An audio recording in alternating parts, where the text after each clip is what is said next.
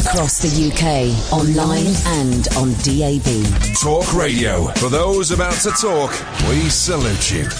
Talk Radio. Thank you, George. Busy show this evening, dear listener. Um, you remember the um, Christmas bell end controversy? We've got that fella on. We've also got two young people on. Two young people. God, I'm old. You've made a brilliant film about 2016. And your phone calls. Late nights with Iain Lee on Talk Radio.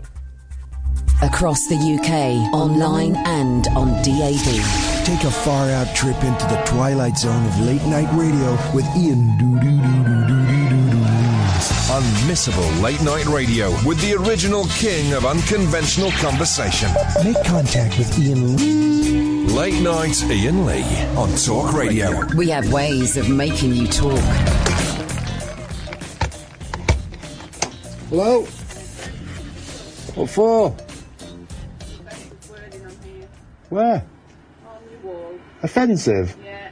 How's it offensive? So that looks like a penis, that's like a bell, and that says end. Right. So people are taking offence to it. Who is? Like, I'd, I'd rather we just go to the door and stuff. I'll just switch it off. but I want you to sit down. You're going to knock my door in so, so, so, so to, to make me take these down? No, I'm coming to get you and arrest you, please. Right. What, for, for Christmas lights? No, come before it's offensive. Well, I'll switch them off, alright? There you go. Your penis is still offensive. I'm not taking the lights down. It's too late to take them down. It's Christmas. Well, that's not very Christmassy, is it? What a bell with the with the word end on it. And the, the picture of a cock. It's not a cock. Yes, cock. it is a cock. It isn't. Right, well, we'll agree to disagree. It's not a People cock. have been complaining, so you either take the lights down or I'll lock you up and I'll take them down myself. Really? Yes. Are you joking me? No, I'm not.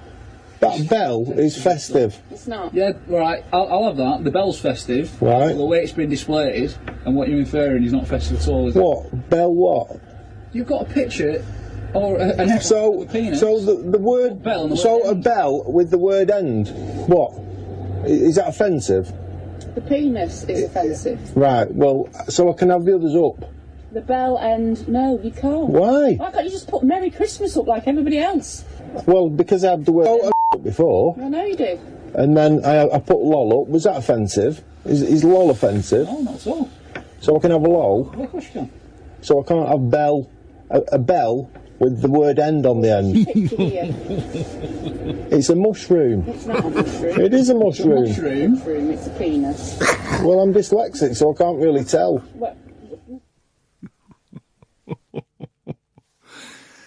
It's not a mushroom, it's a penis. We played that yesterday. That that comes from the Blackpool, uh, Blackpool Gazette.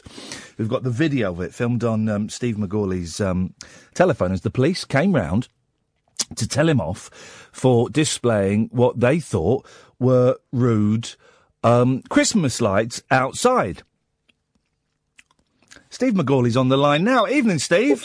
Hello, Hey, Mr. hang on, you, you're five seconds in, you've dropped an F bomb. Right, that's a yellow card, Macaulay. That's a yellow card. I mean, oh, oh, Go. um, So you was being festive. yeah, yeah, I was being festive, yeah. Uh, I'm trying to be serious. Uh, Be serious, Steve.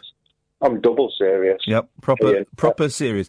How is a penis uh, festive? It, it, it, it wasn't a penis, it was a mushroom. All right, all right. Let's follow that line of questioning for a second. How is a mushroom festive? Uh, well, You're a funky guy. You like that? Oi. You're a funky guy. Yeah, sorry. yeah, you tell me what to say. I'm a fungy guy, or something. Uh, Yeah, that doesn't, it doesn't even make sense. Who's that with you? Is that your mum? Right, that's it. Right, you can't. God, you can't say the F word on the radio. All right, that's it. All right. So watch, just be careful. Um, right, sorry. That's sorry, right. That, that's that's all right, Steve. I like you because you sound like my mate Dave. That's why I've taken a shine to you. Although I would hate to live next door to you. Um, Yeah, well, I'd hate to live next door to me as well. How- when the neighbours Constantly bang all the time. How long Yeah. were those lights up there of the mushroom and the picture of a bell and the word end before the coppers came round? It was about two nights, to be honest. Yeah. Uh, the, the, the, there's, a, there's a lady over the road that just constantly grassing me up for everything. and I, I really dis- I took a really dislike to her. She's like re- she's like the devil, Yeah. uh, and um, I hope she's listening. To be honest. Well, you said, well, she const- you say constantly, Steve, constantly grassing you up for everything. Well, what else have you done? Well, I, I used to uh, wh- wh- when I was a when I was a uh, uh, like a, a drug addict years ago. Yeah. I used to just nick stuff and all that sort of stuff. And Well, you can't, you can't blame her for grassing you up for nicking stuff to feed your habit. She was guilty. She was well within the. She was well within her rights, Steve. If you're nicking stuff to buy a little bit of brown, she's totally within her rights to grass you up. You muppet. You do my nutting, you would. Steve, are you Steve? Are you? Oh God, Steve, yeah, yeah, Are you? Are you clean? Are you off the drugs now? Yeah. Since '98, yeah. Oh, beautiful. So, surely then, for the last 18 years, she's had nothing to complain about. 19 years. 19, I do apologise. No, 18. You was right. I Thank was you. Messing about. Yeah, good, good, good joke. Don't open with that. Surely for the last 18 years then, she's had nothing. You should see how close my finger is to this dump button as well. She'll have nothing to complain about. Uh, well, she's, she's to be honest, she's like a really lanky lady. Lanky. And, uh, I, I, she she lets her dog mess everywhere, all over the streets and stuff. And I, I I'm the only one that complains about it. Right. And uh, she's got a car that's like. Uh, hang on, I am. I'm just talking bollocks at the. We- we- let's- uh, right, let's let's forget about her and her car. Right, so Yeah, you yeah. got you got you got a Christmas, a festive Christmas mushroom outside, and then you put the w- a picture of a bell and the word end. Yeah, Bell End, which which I, I, I actually got arrested for it because I haven't got a clue why. Because I'm I'm like dyslexic with uh, pictures. You're in um, you're in the Star today, aren't you? Have you seen it? And a mail Yeah, online. I- and Sunday, and I, I, I, especially I, I'm in the I'm, I'm in the Wigan Wigan News as well. A cheeky joker, cheeky joker. I'd, I'd say a lot. I'd say a lot stronger than that, Steve. Yeah. A cheeky joker has become the first person in the UK to be arrested for an offensive festive light show. Steve McGawley, 43. You are not the same age as me, Steve. You look about 10 years older. You cheeky. Yeah, you honestly, you look about 10 years older. You're fuck, you're going bald. you're well fucking bald than me, and you're you're like really grey. Well, I was having a, I out I'm grey, but at least I've got hair, dude. Yeah, I've got I've got hair as well. You should see me. Steve McGawley, 43, shocked neighbours in Blackpool with his display, um, which had a bell with the word end. Police arrested him.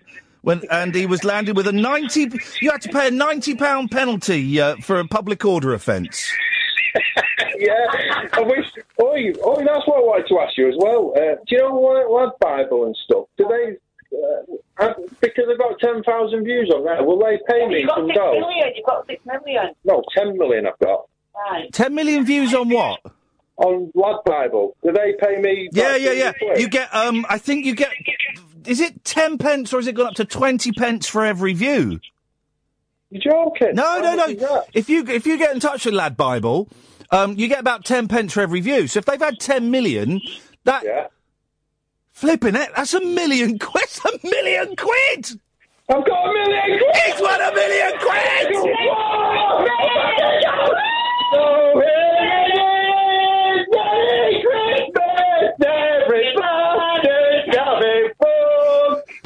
Uh, can I just put a big shout out to Lee Green Lee because he's a right skinny bastard and uh, he's All right. skeleton.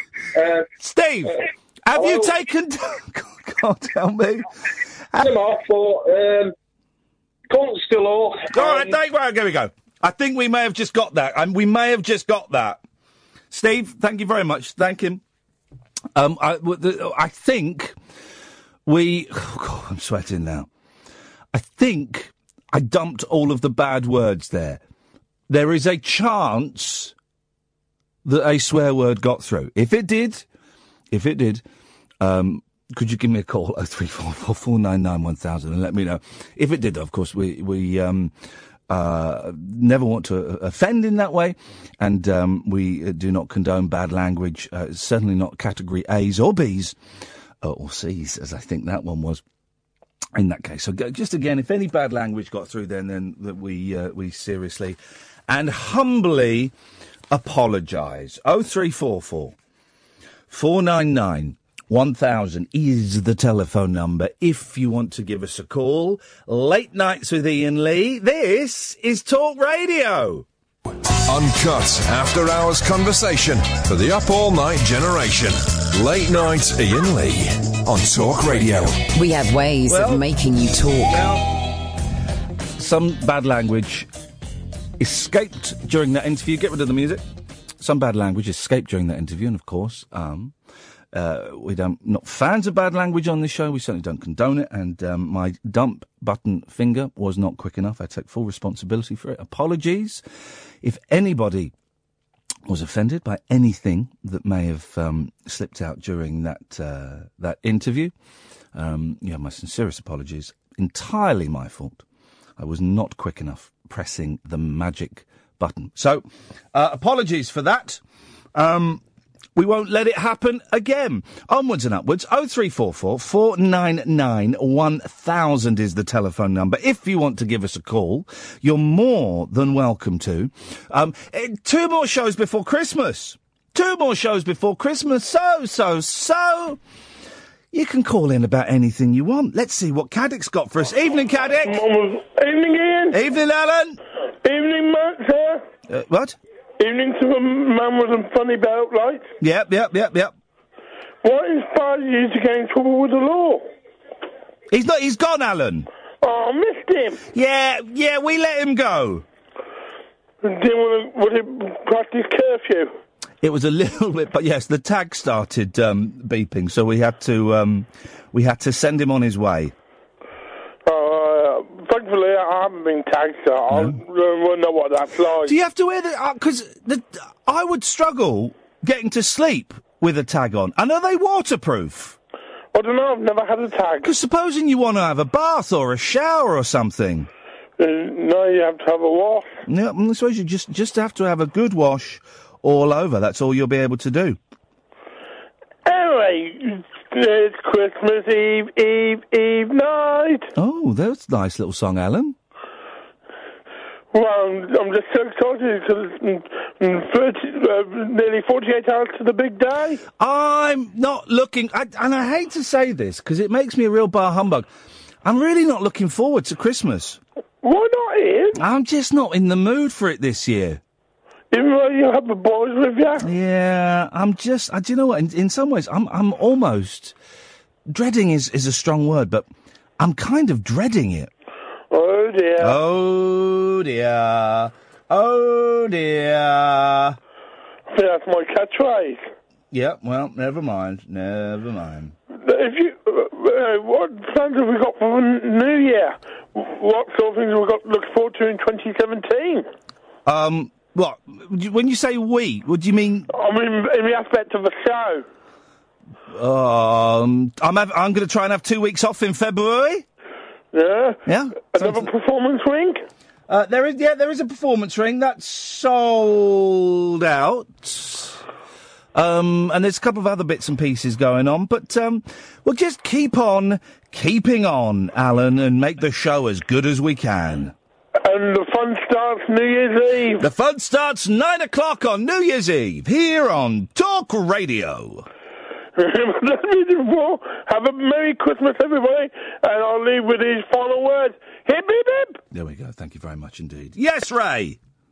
Hip, hip, hip. Hip hip hip, Ray. Ah, that dump button must have been smoking. Yep. Yeah. Oh, well, it was supposed to be funny, but never mind. No, it wasn't. No, okay. Well, um, you asking what's festive about a penis? Well, it, it comes every Well, year. right, listen, li- right, right, right, listen, right. That- yeah, yeah, yeah, yeah. When we've just had a bit of bad language on the show, um, it, it's kind of best to, to trust me. I'm a professional at, at, at being in trouble. When we've had a bit of bad language on the show, it's kind of best if we just move on and not keep drawing attention to it. Okay, I've apologised. Um, uh, and sincerely apologised, and um, I've moved on. And I don't think having this next call now is a good idea. So let's get rid of that, please. Oh three four four four nine nine. Trust me, guys. Trust me, I've been in enough trouble to know how to get out of trouble. Generally, generally, I know how to get out of trouble. No, uh, not always, but I, I'm kind of quite good. Oh three four four four nine nine one thousand is the telephone number. If you want to give us a call, you're more than welcome. Coming up in a bit, there's this brilliant film that's doing the rounds online um, about uh, 2016, and it's these two blokes, and I've never heard of them. Um, but it's flipping brilliant, and I retweeted it, and it's very, it's only eight minutes long, and it's about this guy that um, uh, has been asleep for all of 2016, and he wakes up, and um, someone has to explain to him what's going on. It's brilliant. It's brilliant. In fact, if you go to my Twitter feed and find it, forget the next 10 minutes of the radio show, because there's not really going to be um, a lot of good stuff in the next 10 minutes. I, I pretty much guarantee it. Go to my Twitter feed um, and scroll through it and find the um, uh, the little short film. I retweeted it earlier on. It'll be easy to find. I've only got about seven tweets now. Um, so go and have a look at that and watch that, and then we'll speak to them in about ten minutes' time.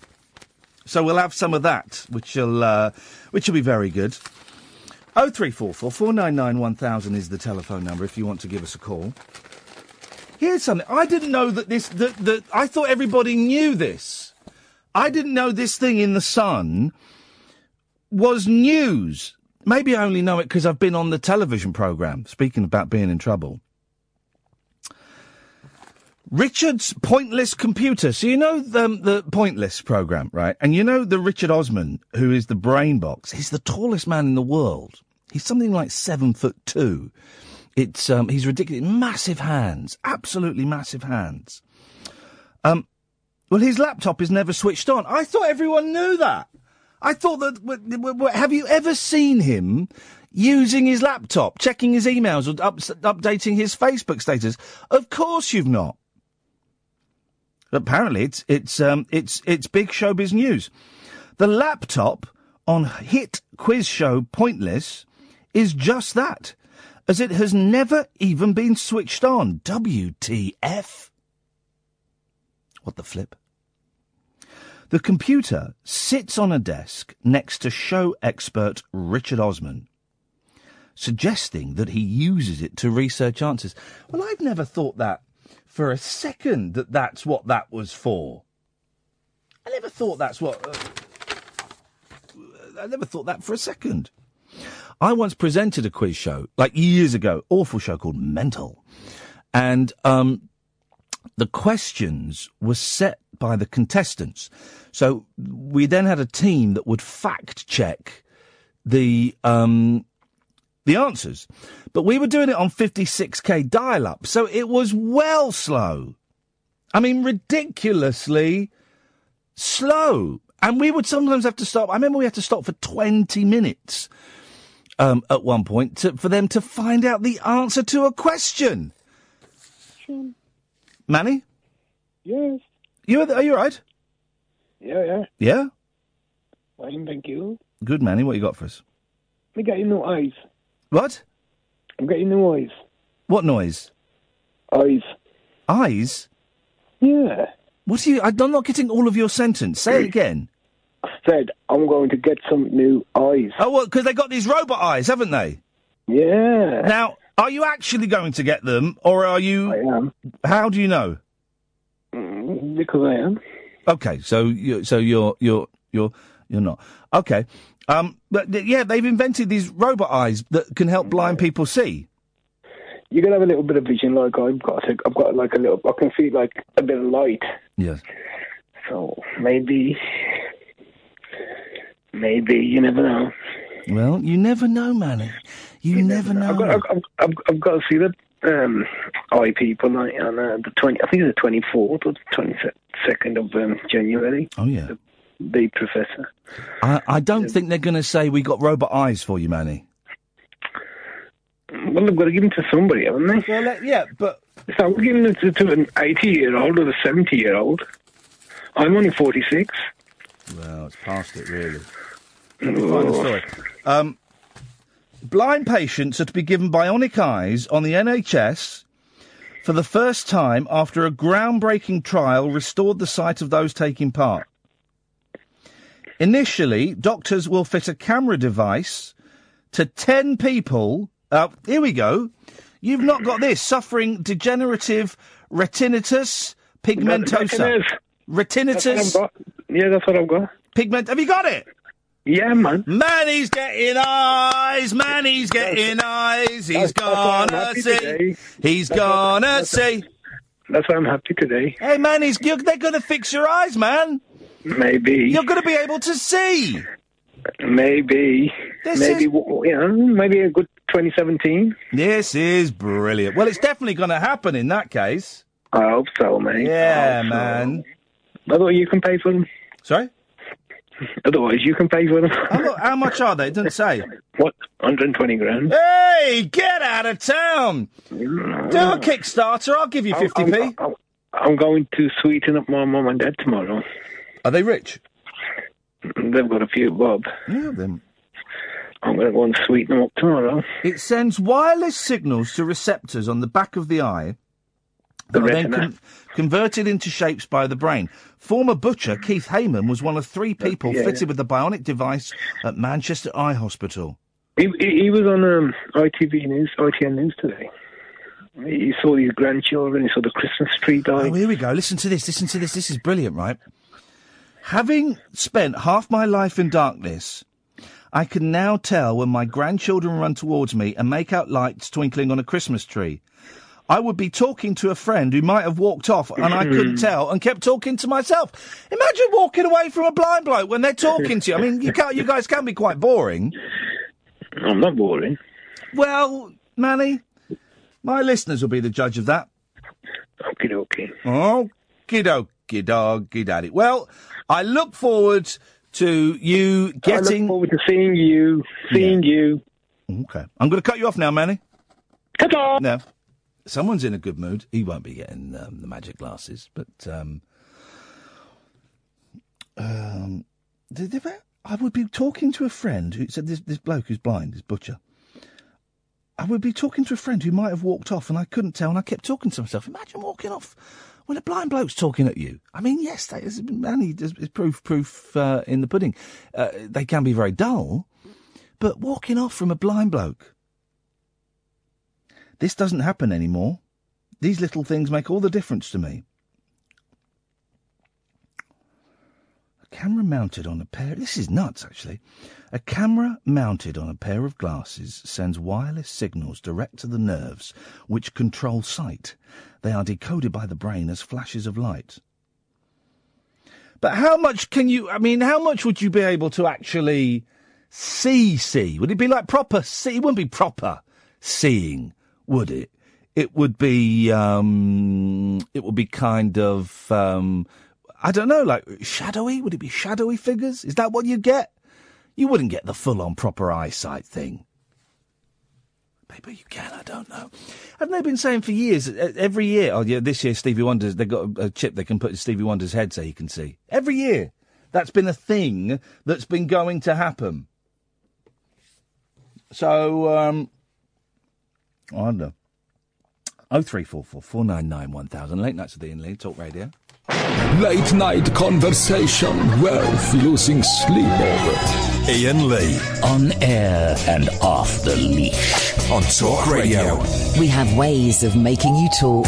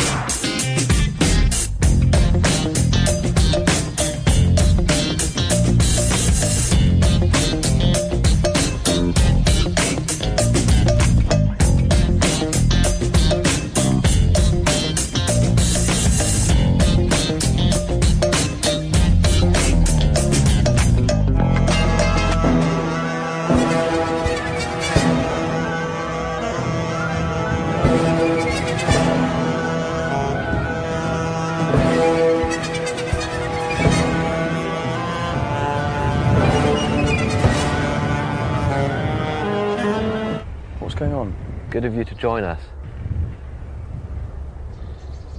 Where am I? How are you feeling? Uh, a bit weird, to be honest. How long have I been asleep? 343 days.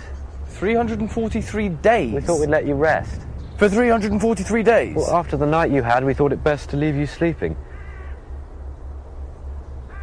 Do you remember New Year's Eve? That's the foot. There we go. It's brilliant. If you've not seen it, it's absolutely brilliant. It's called 2016. Um, and it is, it popped up in, you know, something's going viral, right? When it kind of pops up in your timeline f- about four or five times from completely different people. I only follow 18 people and it popped up in my timeline. Uh, and then it popped up on my Facebook page. Um, and it was all over the shop. And I know, you know me, I don't click on links. I can't be bothered to click on links. Some people, I know you don't click on links, Iain, but uh, someone sent me the longest email I have ever received the other day. Honestly, it, it it's got to be about twenty thousand words. I'm not going to read that. I, with the greatest of respect. Anyway, I don't click on links, but this popped up, and Kathy Burke retweeted it, and I respect Kathy Burke a lot. She's one of the few people whose link I will click on, uh, and I'm glad I did because it's brilliant. Uh, it's by Hubert Button and Tom Hanson. They join me on the lines now. Evening, gentlemen. Hello. Hello, hello. Now, Tom, you're in Paris, is that right? That's right. Yeah, yeah, yeah. What What the hell's going on with you, man? It's nearly Christmas time. I'm I'm I'm out here for Christmas. It's my girlfriend's birthday. What? Uh, today, so we came out here. It's been somewhat um, sidelined by this crazy video, but uh, yeah, we've come out here for this, and my dad's working out here, so I we're all out to your, visit. your girlfriend must be so pleased that her birthday is being interrupted by you and your mate um, going viral. Yeah. Yeah, she's slightly annoyed. When we were at dinner, my phone was like on the table and just kept buzzing because you were emailing us, being like, "Oh, guys, so good." No, I'm just kidding. But yeah, no, it's uh, she's she's very proud, but uh, noses are slightly out of joint, perhaps. Well, you're gonna not not too badly. We all know. We all know, Tom, that having a, a viral video makes you rich. So yeah, you're going to be able to buy Yeah. her diamonds and things.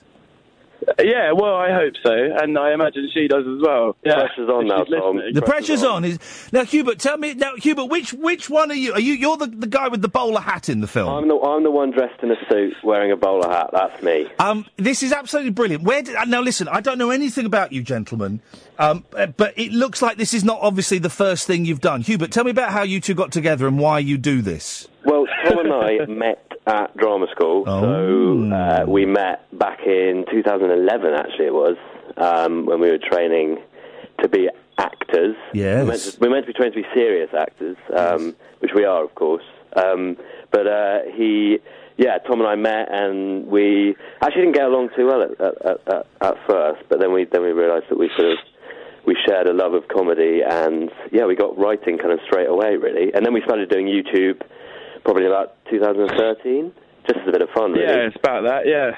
Um, so, what kind of stuff have you been doing then, Tom? What with regards to YouTube? Yeah, yeah, just messing around and stuff, or or because well, yeah, I mean, initially we were down, we went down and stayed with Hubert's parents, who live in the countryside, and we were quite hungover one morning, and Hubert kind of adopted this kind of persona of a, I sort of, you know, those those kind of nature walks programs Yeah. that are on on kind of four o'clock on a Sunday afternoon. Hubert just kind of started playing this character, and uh, we I just started filming him. Uh, and then we put it. I sort of edited all the clips together and put it on our channel. Yeah, I didn't know Tom was Um, doing any of this.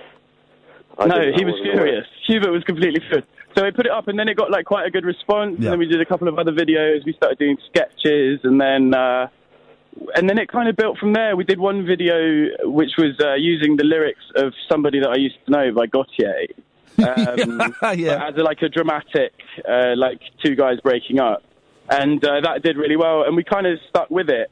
Um, our output's been somewhat sparse over the past twelve months or so, but like this is this is we we put a lot of time and effort into this, so we're so glad that it. It kind of had the looks- effect that it's had. It looks stunning, you know. Even even if the content wasn't any good, which it is, it, it looks it looks absolutely um, uh, stunning. Who's is it? You directing it, or did you get someone in? We had we had um, we roped in a, a very um, a very sort of talented friend of ours called Louis Bose. Who, Yeah, Louis uh, Bose. Louis, big up the Louis Bose. Bigging up Louis Big up Bose. Louis Bose, massive. To Louis Bose because he, he he put in so much hard work to this video, and without him, it wouldn't have looked nearly as good. And actually, he was also really helpful in terms of like telling us when the the jokes were really bad, and so he was also helpful, you know, with the writing of it as well as the sort of look of it all. So yeah, Louis is is is Yeah, the man Louis the moment. man. Louis the man. Hubert, are, are you channeling a little bit of the old Patrick Macnee in there from the Avengers? Do you know what? I'm absolutely not, Iain. But Are you not? but- no, but, it- but I, mean that's great. Thanks. I mean, oh, it's, it's meant as a compliment. I'm not saying you're, you're knocking him off or anything. No, it's no, it's no. meant no, as a compliment. brilliant. I'll take I'll take that absolutely as a, as a, as a compliment. Um, no, it's my dad's bowler hat though, so maybe I'm channeling a bit of my dad, sort of subconsciously. I don't know. Um, Um, I'm trying to find. I'm reading the the um, comments on YouTube. Yeah. Um, there's some there's some pretty funny ones in there. There's a I great one about it would have been perfect Yeah, yeah, except for the jump cuts. Yeah, a little criticism Yeah. there, which we always. No, I said sorry. Kiss, kiss, kiss. Yeah. I like the one that describe. I think it describes us as liberal scum. Oh yeah, it says, and I think well, I, we've had a bit of bad language tonight, so I won't Yeah. say the full thing. But it's sucker something, you liberal scum. Yeah, which I, again I quite like. Um, yeah, it's the YouTube. YouTube I mean, because Adam Buxton does the whole thing about going around and reading the YouTube comments. It does um, uh, bring the strangest of people together. Um, it's brilliant. It is. It is looks stunning. It's very beautiful. It's very very funny. Um, and boy, doesn't it remind us, Tom, what a terrible year 2016 has been. It's not been great, has it? And now we're all going to die in a nuclear war. Yeah, yeah. I mean, uh, I, I guess I don't know. I, I uh, we sort of thought we, it came to a point in the year after Trump, really, where things started to become funny because Yeah. you're just like, how how bad how bad can this be? Yeah. Like. We, we, we, we, we leave the EU, which I know is a very complicated thing, but for, for, for me personally, I was very upset. And then uh, Trump happens, we lose Bowie, we lose Rickman, you know, all these amazing people. And you just go like, how, how, how bad can this get? So in a way, that message at the start when Hubert says all the good things, like, and we're, we're- you know, maybe that's just kind of a, a harbinger of hope for 2017. Um, because cause it, it can't get worse than this. Can it? Uh, maybe it I can. think it can. If, if it does, if it does, then we've got material for another video. Yeah, if it doesn't, then you know it's been a good year. So it's a win-win, really. Yeah. Yeah, that's the main thing. As long as you can make another funny film next year, that's of course as long as Yeah, we're exactly. all. uh, as long as we can speak to alive. you uh, on the 27th of December, on 22nd of December 2017, then we're all right. What's the What's the plan, Hubert? What do you What do you um What do you want to be when you grow up? Um, well, I mean, in terms of like this, this, vi- I mean, I'm 25, but like, I feel, uh, I feel like in terms of this video, we just, we kind of, we, Tom and I just love, love writing, really. So we kind of, we kind of just want to keep doing that, and obviously, you know, the acting is also the kind Whoa! of main thing. Whoa! What, what was that? Tom, are you still with us? That was a I'm parrot, here. actually. Uh, uh, was oh, you? sorry, yeah, that was a horn. I, I, we heard the not, horn. Not What- mine, a taxi's. Okay, so it was not Well, your that, horn. that really would that really would be a, a, an end to end all 2016 if, if you if you suddenly were kind of knocked over by a car in Paris. midway That's through an poetry in motion, isn't it, really? Oh, well, there we go. That would have been um, that would would have been great for ratings for both of us guys. So um, disappointing yeah. that Tom's managed to sustain it this far in the interview. But go on, then, Hubert. So what? I mean, actor dies on radio. yeah.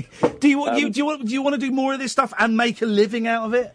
Yeah, I mean, I mean, that- obviously, yeah, we want to we want to do what we love, and we love getting together and um, you know knocking around ideas. And this was a, this was a really fun process of sitting in a room together and just kind of you know bantering back and forth for, for kind of four Yeah. days whilst we wrote it. I mean, the the, the, the process of making the film was was, was a bit harder because we had to get people to help us and.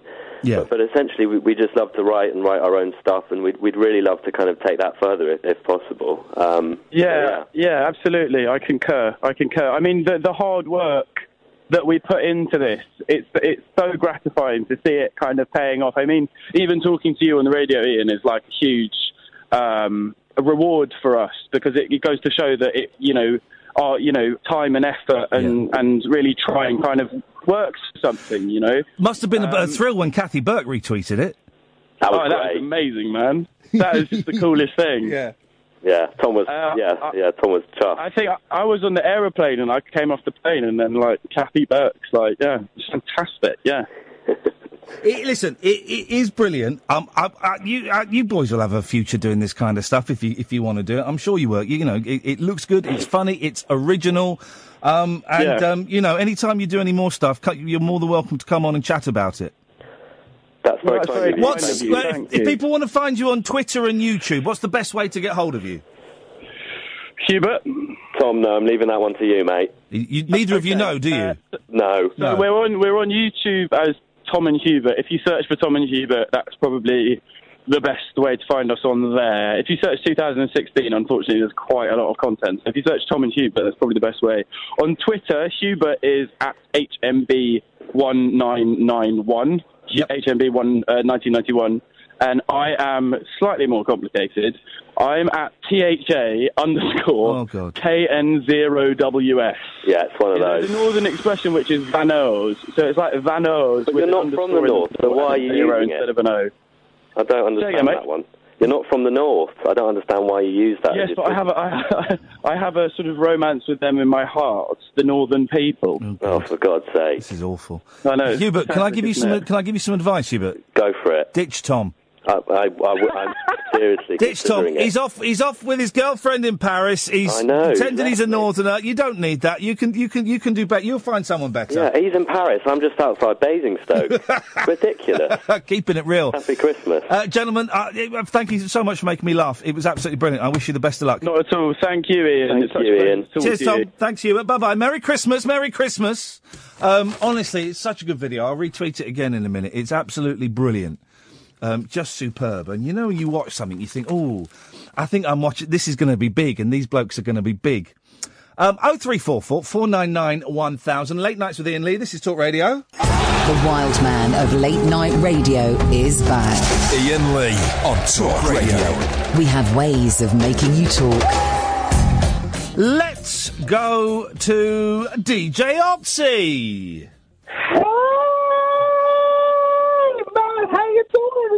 BB Johnson speaking to my friend Iain Lee on UK Radio. How you doing, man?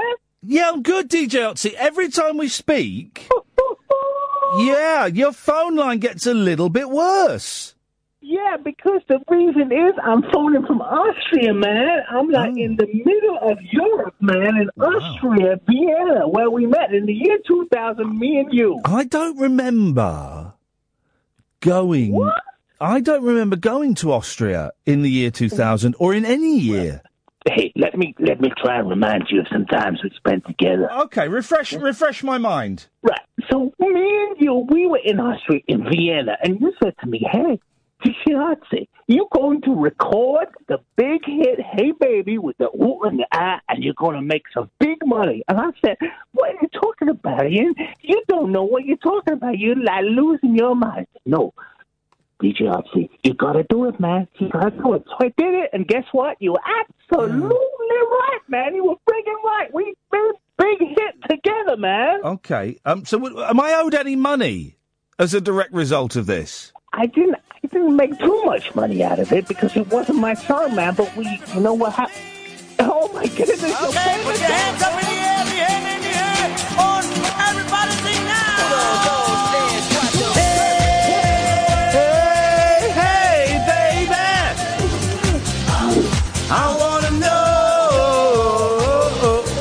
be my girl. Have you still got Ötzi? Have you still got the um, Hulk Hogan style beard? Of course I do, man. That's the, that's my look, man. And you said to me, you said in the bar in the year 2000 in Vienna. Yes. Hey, what you need to do is you need to grow a little goatee beard and wear Yeah. the bandana, man. The bandana, yeah. You, you the bandana, man. You said to me, Yeah, the, ba- the bandana really is a look, and of course sometimes you swap it for a little. Um, I believe they call them a beanie hat. You remember it, man. Me And I remember now. I remember. You, you, they, they used the they used the song for the movie Kangaroo Jack, didn't they? Great movie. I interviewed two of the cast of Kangaroo Jack. I remember when you spoke to those guys, and I remember listening to that interview and thinking, "Yeah, I did. Hey, Actually that- that- they used that song in that thing." Anyway, look, listen, man. Yes, man. Look, I've got a little chant that I'm, I'm working on for the year 2017. That's Okay. coming up in the next in the next year. Yeah, beautiful. Yeah, it's, like. I'm feeling good. You're feeling good. I'm feeling good. Are you feeling good? I'm feeling good. Are you feeling good? I'm feeling good. Hey, There goes, hey baby. baby. What do you think, man? Okay, thanks for calling, DJ RT. Goodbye.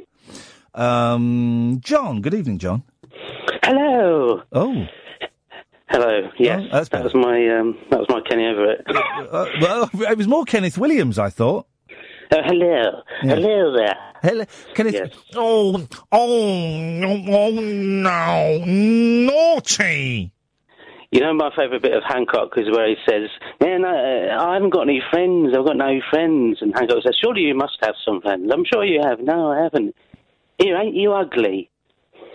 Always enjoyed that bit. I I struggle. You, you don't like Hancock. I no, know, I didn't. No, no, no, no, no, John. Please, please, uh, don't put words in my mouth. Otherwise, I will spit them back out at you.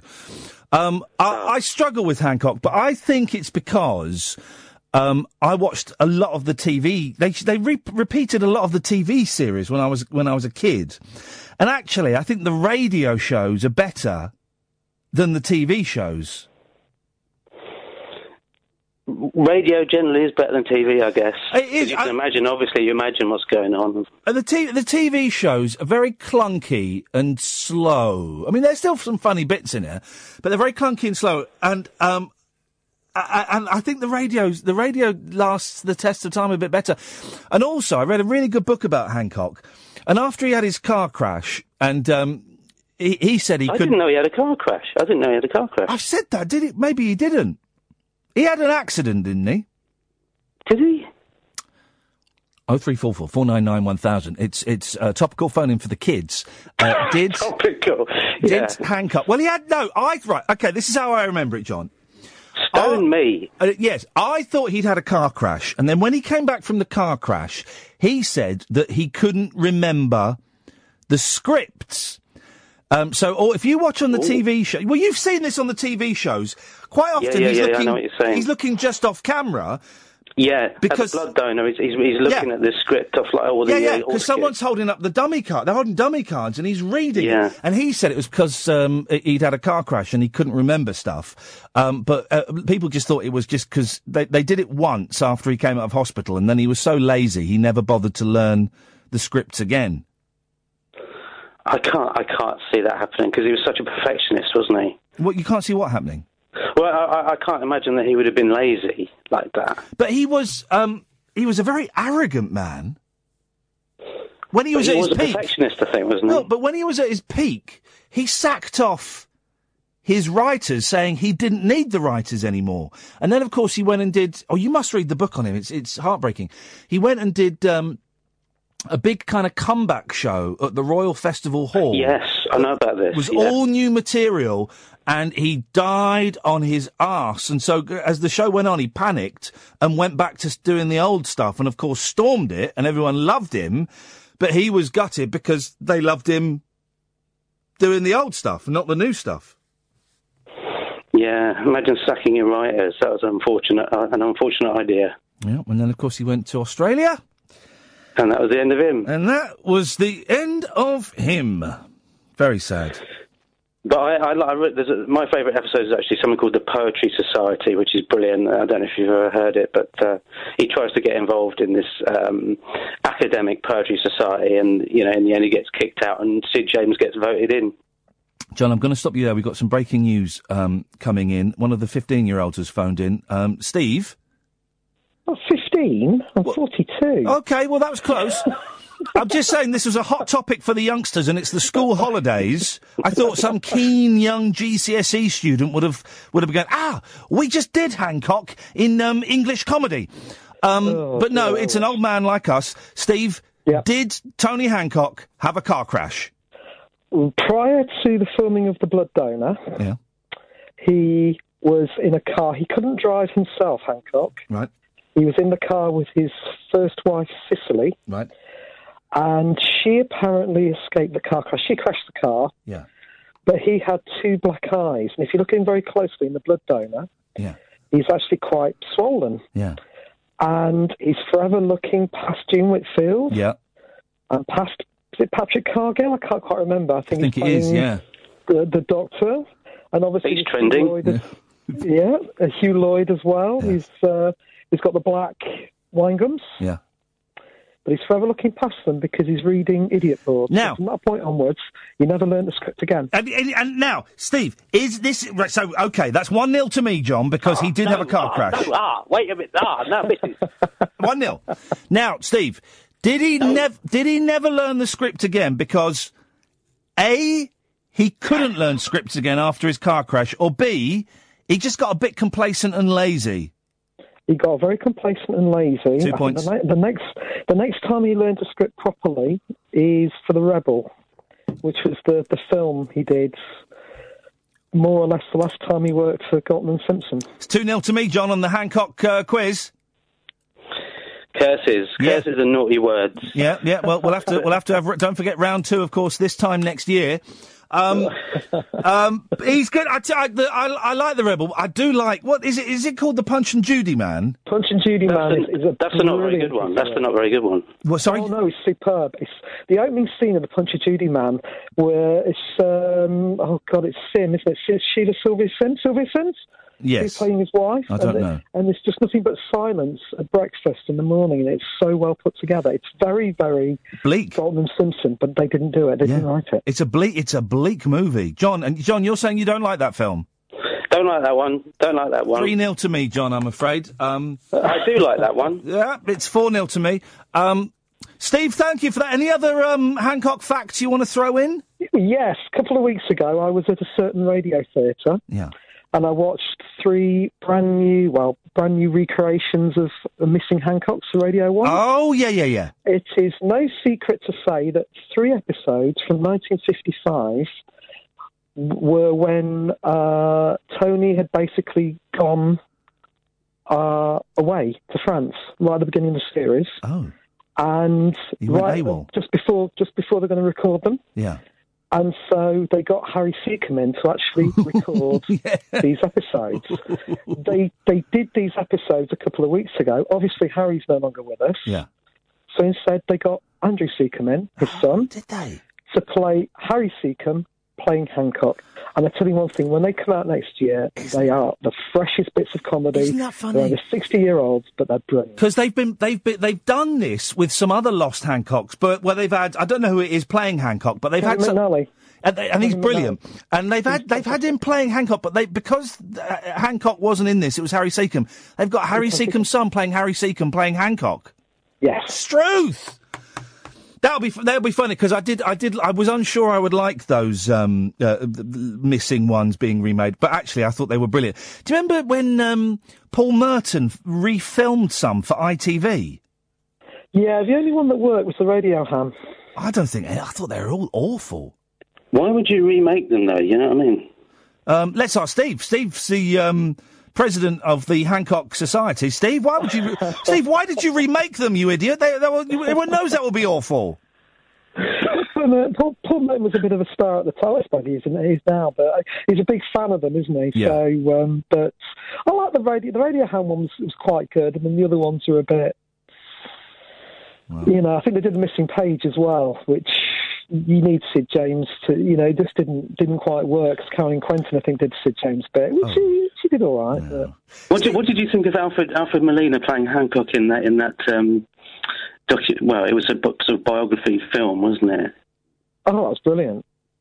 He was amazing. he was absolutely. He was the Yeah. best um, at playing Hancock. He was incredible. So I, think you're the caller said about the Poetry Society. Yes. Yeah, yeah, I love that. who- do you know who one of the people was that was part of the cast for that? It was Warren Mitchell. Oh yeah. Just prior, obviously, to doing Alf Garnett. Yeah, yeah. and then and Spike Milligan just suddenly coming in. Oh, hello. No, that didn't happen. Uh, uh, Alf Garnett was Alf Garnett was never funny. Oh, I thought it was amazing. They've just released a big box set of all the existing episodes, and I tell you, it was it was it was to the point. He he was funny. It was brilliant. Considering that Peter Sellers was up for that role, and also Leo, Leo McKern, Warren Mitchell was sort of How funny you mentioned Leo McKern because I was having a good old think about Leo McKern today, and I, I and because of course he was in the um, slightly racist Beatles film Help, where he he gets blacked up and uh, dogs like that. Um, and plays an Indian man. I was really wondering about Leo McKern today, and what, and I was going into all kinds of alternate um, timelines where Leo McKern was considered to be uh, the greatest actor that Britain had ever produced. Well, you can't really beat him in The Prisoner. Did you see that episode? No, I've never seen The Prisoner.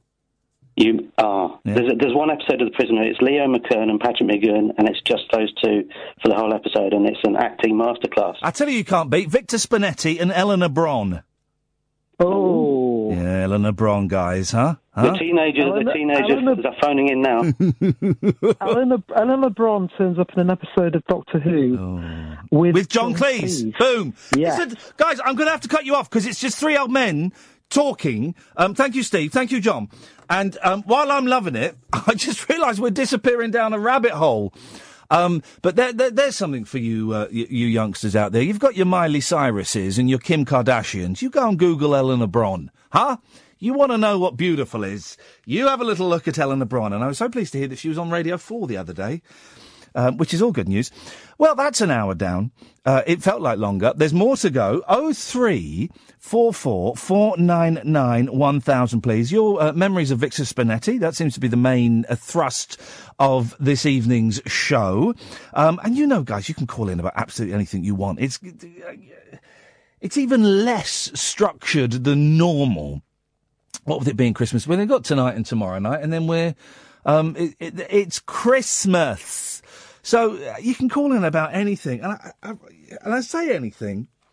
I mean, we did have a fella last night who wanted to talk about the um, lorry attack. I, I just kind of think, what's the why? You know, why um, why scare people before Christmas? Let's phone in and, and fall down a rabbit hole talking about Hancock and Victor Spinetti and um, you know, nonsense like that. That's much more fun, isn't it? I know it's a bit niche. If you're bored with that, phone in with something else. It's a show that is um, is driven by you. Oh three four four four nine nine one thousand is the telephone number if you want to give us a call. Late nights with Iain Lee. This is Talk Radio. Across the UK, online and on DAB. A new kind of talk radio. We'll get you talking. Talk radio. Oh three four four four nine nine one thousand. I'm kind of expecting the phones to uh, ease off a little bit, so um, we'll just sit and have a little look at the papers, shall we? Uh, but if you want to chip in at any moment, you're more than welcome to. Oh three four four four nine nine one thousand. Late nights with Iain Lee. This is Talk Radio. Late night, Iain Lee on Talk Radio. We have ways of making you talk.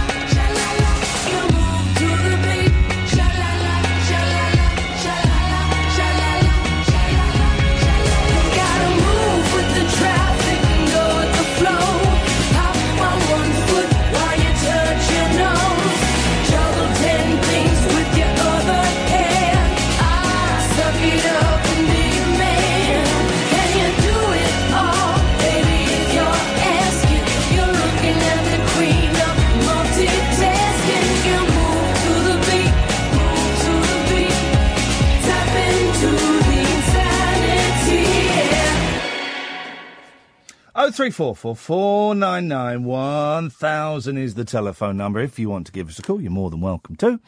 Um, I suspect, as it's Christmas, um, I've been saying this every every show so far. So tonight will probably be the show that it kicks in.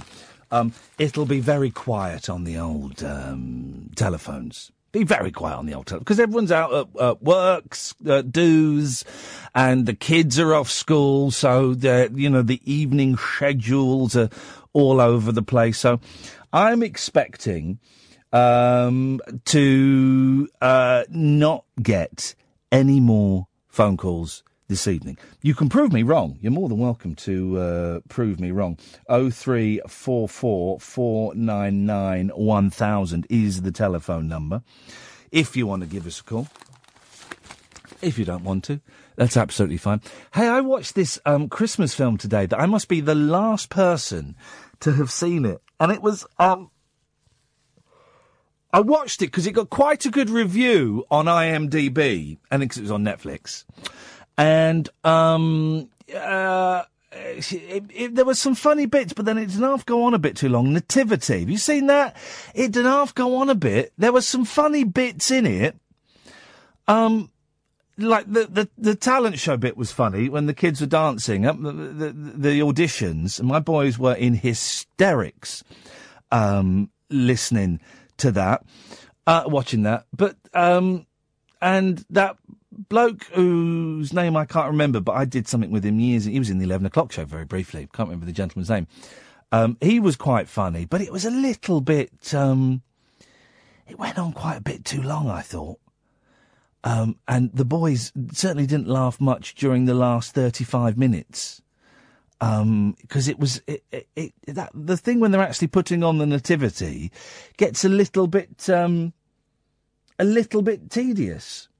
And there's another two of them as well, apparently, aren't there? Two and three. Sweet Lord. I don't think I'll be bothering with them. Um, it was quite good. I do like Martin Freeman. Martin Freeman, I think, is is uh, eminently watchable. Um, uh, and um, seems like a nice bloke. When I met him very briefly once, he was very charming and very delightful. Um, but I, and there, there were some funny bits in it, but um, well, I don't know. I was a little bit um, disappointing. Really, it was a little bit disappointing. But there's not many. There's not many good Christmas films, are there? There's um, what have we got? What have we got? There's Arthur Christmas, obviously, that the, the boys like. There's um, the Home Alone one and Home Alone two. But there are long periods in those films where they're uh, where they're quite dull, where it's quite tedious. Um, what other ones are there that the boys like? Oh, they like watching the snowman. I think the snowman is so dull. And the snow dog, flipping heck. So dull. So, so dull.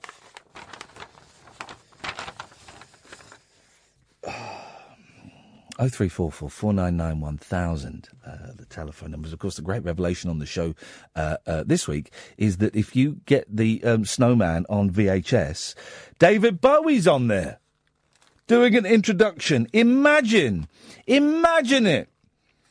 David Bowie doing an introduction to the Snowman. Flipping it. I can't try to think what other Christmas films are there that. Um, I mean, we watched Beethoven's Christmas, The Dog, not the Music Man, um, and that was weird because Beethoven could talk in it, um, and there was actual real magic in it. Um, I try to think there's any other decent ones. Oh three four four four nine nine one thousand. Yes, Adrian. Oh my gosh, um, I'm talking to Iain Lee. Hello, Iain. I'm talking to Adrian. This is unbelievable. oh, I, I've been listening to you for years from, yeah, definitely early LBC days, and I'm from that. Well, well, well, well, well done, Adrian. I'm, I can only apologise for the um, hours of dirge that your brain must have absorbed. Yeah, it's, it's been all right. It's been all right. I, I mean, there was the persuasion that my cock's bigger than yours, but you know, Well, you well talk yeah, you, you, don't yeah, those, those, those were the classic days, uh, Adrian. Those are the classic days. Oh, I tell, I tell you what I enjoyed tonight, though. I, I saw a bit of um, Santa makes you laugh out loud. There we go. Yeah, on Channel Five. Yeah, did you see the bit where and this bit made me laugh so much when I was doing the voiceover for it that we had to do it three times.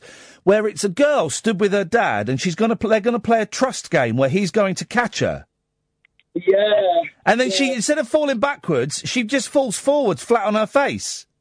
I, I think that was a bit of a setup for like, the Jeremy Beadle squad. That was. Do you think that one? Did you think that was a setup? I thought that one was genuine, but you you can't tell these days, Adrian, can you? Because everyone's so so um, savvy. I just thought she was um, a, a foolish child.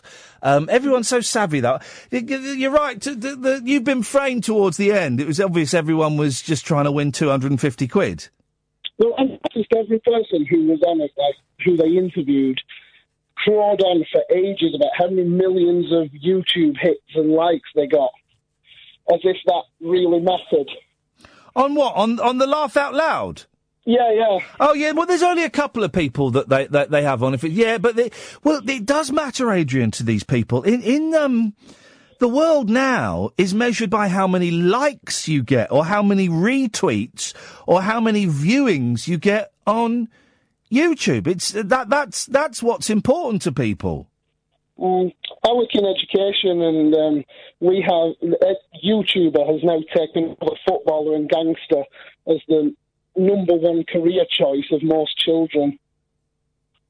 Hang on a minute. Children wanted to be gangsters. Yeah, yeah. This is Bradford. Oh, okay. Yeah, fair play. Um, Is, is, is YouTube uh, is YouTubing um, a career though? I think a lot of children have seen it as a career choice now. Yeah. Zu- is that, the only one I can think of is Zoella. The, the, um, the kids at my school like that PewDiePie bloke as well. PewDiePie. Yeah, he talks about video games and stuff and talks on a Oh, I had a fr- a friend of mine was talking about PewDiePie the other day.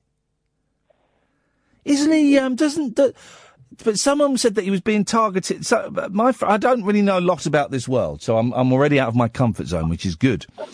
Um, but someone said he was being targeted by racists or something.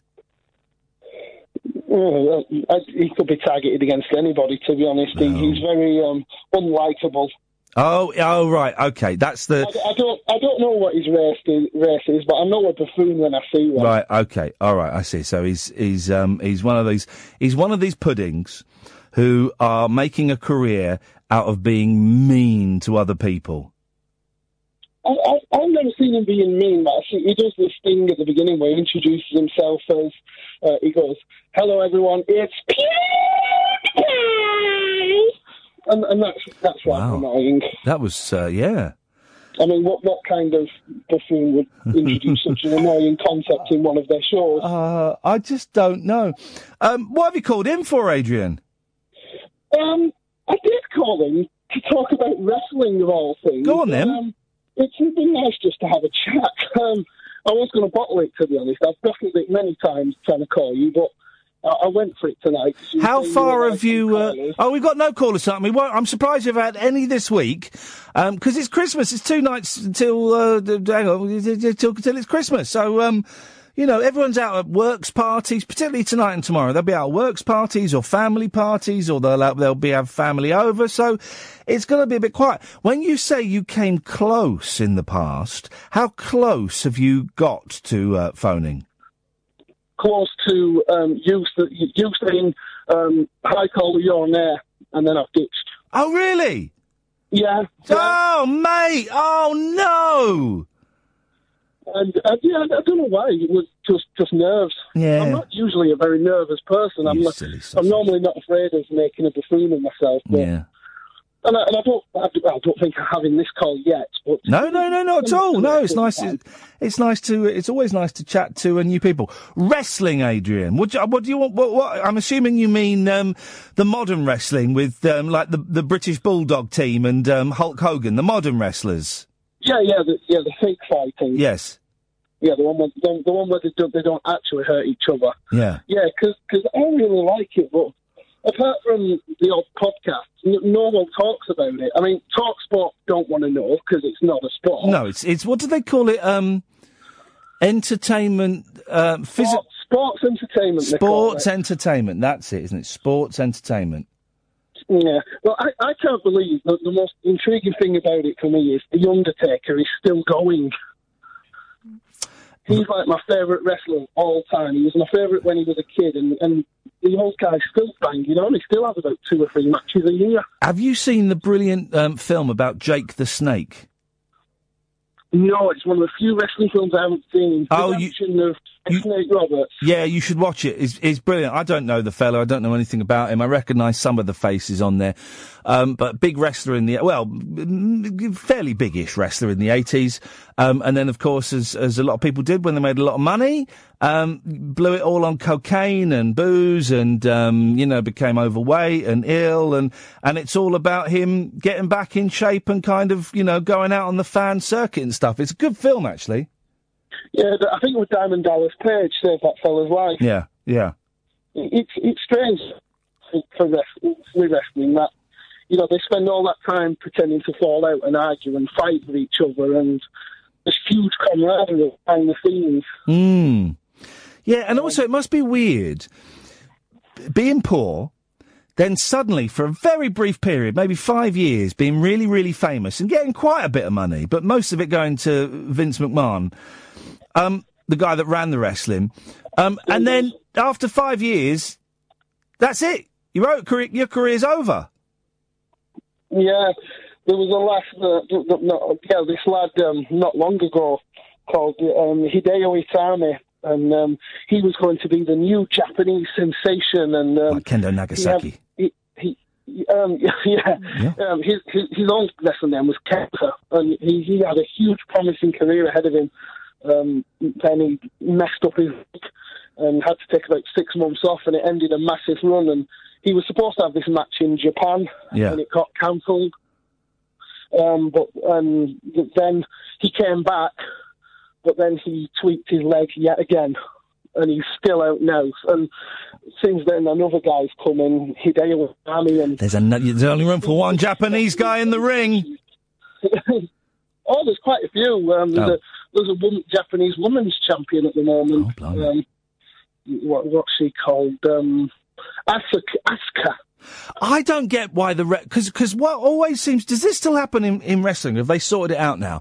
Is that um, if there's a tag team, so that like one of the wrestlers will will do something with right, so the referee's looking at that, and then the other wrestler will be smacking the other fella over the head with a chair, and because the referee is dealing with the first people. And everyone's shouting, referee, you should look out, he's hitting him with a chair. He doesn't look around. Yeah, it's great, yeah. Well, it's just a blatant um, uh, breaking of the rules. And It's, it's just that nice pantomime. Yeah, well. I, I, don't- I, I, I don't know if you've seen wrestling actually live in person. Um, that's amazing, and, it, and it's coming up huge in Britain right now. Even WWE, they're having a, a UK tournament next year, oh. and they're going to crown a UK champion. And uh, World of Sport is coming back on ITV. Yeah, that, that's only for a one-off, though, isn't it? Isn't that Boxing Day or something? Pilot episode, yeah. Pilot episode. You live in hope, Adrian. That that, that ain't going to be a series. Mm, no, my mate who went told me it was very good. Oh, okay. Well, I look forward to watching that. Listen, I'm, Adrian, I'm glad you finally um, plucked up the courage to uh, to call in and to chat. It was good. I, I look forward to speaking to you again. Oh three four four four nine nine one thousand. Uncut after hours conversation for the up all night generation. Late night Iain Lee on Talk Radio. We have ways of making you talk. Oh three four four four nine nine one thousand is the telephone number. Rashid. Iain, Wagwan. Wagwan, Rashid. What what have you been up to? Oh, just working, working, working, Yeah. and more working. You working over Christmas? Um, no, I finish on Friday. I finish on Saturday morning. Saturday morning. Um, now you are a Muslim. Mu- yeah, Mus- you are a Muslim. Um, so will you be doing anything Christmas? Well, I've got quite a mixed family. Yeah. I mean, I am I am a convert to the religion, so Yeah. I'm, I'm, I'm you know I'm in half half world. Yeah. So you know I'll go around to see my mum, and I mean I don't have to like you know disassociate from my mum. Back in the early days, when I first converted, I was a bit I was a bit you know Stricter. Ha- hardcore. You yeah. know, like yeah. and and you know that program. I, wanted to talk to you about it actually. You know that program that was on the BBC. Uh, what was it called again? Muslims like us. House. Yeah. I'm not, I didn't see it. I I'm going to see it. say something now. Yeah. It's a bit. Oh, you know, it's my heart's beating a bit about it, and I'm reflecting. You know, the guy, the most controversial one. The uh, the one that was. Um, The only well, yeah, all I know is that it's literally the headlines I read in the papers. There was they claimed that there was one that supported ISIS. No, I've never supported anything like. I've always been totally against extremism from the beginning. But I had that type of attitude where I was, I was only, I was only li- um, listening to what they were telling me in the mosques. Yeah. And I would, co- I would come home and try and put it into practice Yeah. because I was new in the religion. I wanted to do everything by the book, and I, I was looking at that guy, and I, there was elements of him that, that I, I was like that. Yeah, I bet. I bet. But that's often the way when people convert um, to a religion. Um, You know, either from a point of atheism or, or going from one religion to another, is um, it's very common to, to, to you know go full on hardcore into it, whether it's Christianity or um, or, or Islam or, or whatever it might be. And and uh, over a period of time, some people kind of ease off a bit, uh, and some don't. Most people, most people Yeah. eased off. It's like the Beatles when they went to India. They went in full, didn't they? They started wearing all the They gear. they put all their car all their chips on the table. Yeah. Yeah. So it's like, I mean, it's, I think it's human nature to a certain extent, but I did get to a stage about 10 years in, I had to, I had to reevaluate things and, um, you know, thankfully I've met the right people and I haven't gone, you know, because you can, it's, it's like a tipping point. You could either go more extreme, as you said, or you could like balance out. But I did apologise to my family. I had to apologise and I said, look, I've been a bit of a, Yeah. whatever, over the years. Uh, But, that must have um, been hard on your mum. yeah, I mean, you change you change your name and everything, and then you, you don't even think about your mum. You know, they gave you that name as a kid, and you go go ahead and you do all these things. And with hindsight, you know what I mean? It's like it's a bit embarrassing, but you know, I had I have I have apologised to people, as I said, I've apologized even to my kids Yeah. and things like that. So it's a bit it's a bit it's a bit of a weird one. Yeah, it is a bit of a weird one. It's um, it's getting the balance, isn't it? But um, so you're not giving any presents out. Uh, you tight, no, because tight git. That's all it's about to save a few quid. This is the thing. eh, I still have I still have these things, and I think I'm going to blow my nose, topic. Rashid. I'm but you. Go on. I'm listening. Go on. Um, you want to be true to your principles of your faith, but at the same time, you want to be whole, you want to be a whole citizen wherever you're living. You want to be partake in things, but Yeah. it's it's a fine line between being true to the word and and being. Um, I don't know. I can't. I can't explain it. And truthfully, I can't No, it's, really. it's, um, it's the compromise, isn't it? It's compromise, but without Yeah, yeah, compromising yeah. too much on either part, if at all possible. because to say that to, to, to, to a Muslim to a Muslim to say that God has had a son, Yeah. it's a very it's it's it's the you know the anti of their message. Yeah. Because we believe in one God totally, but um, I don't know if you, are, you, are you on Twitter, Rashid? Mm, I tried to be, but I haven't really. No, good, good. it. It's it's horrible. I'm tr- I'm trying to go the other way. I'm trying to back off Twitter, and it's it's difficult because it's addictive.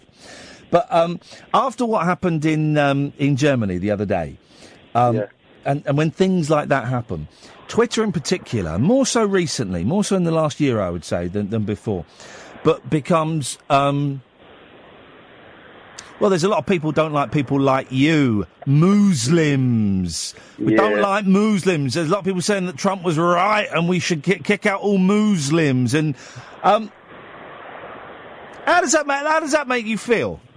That there's so much hate directed Yeah. towards you, yeah. from idiots.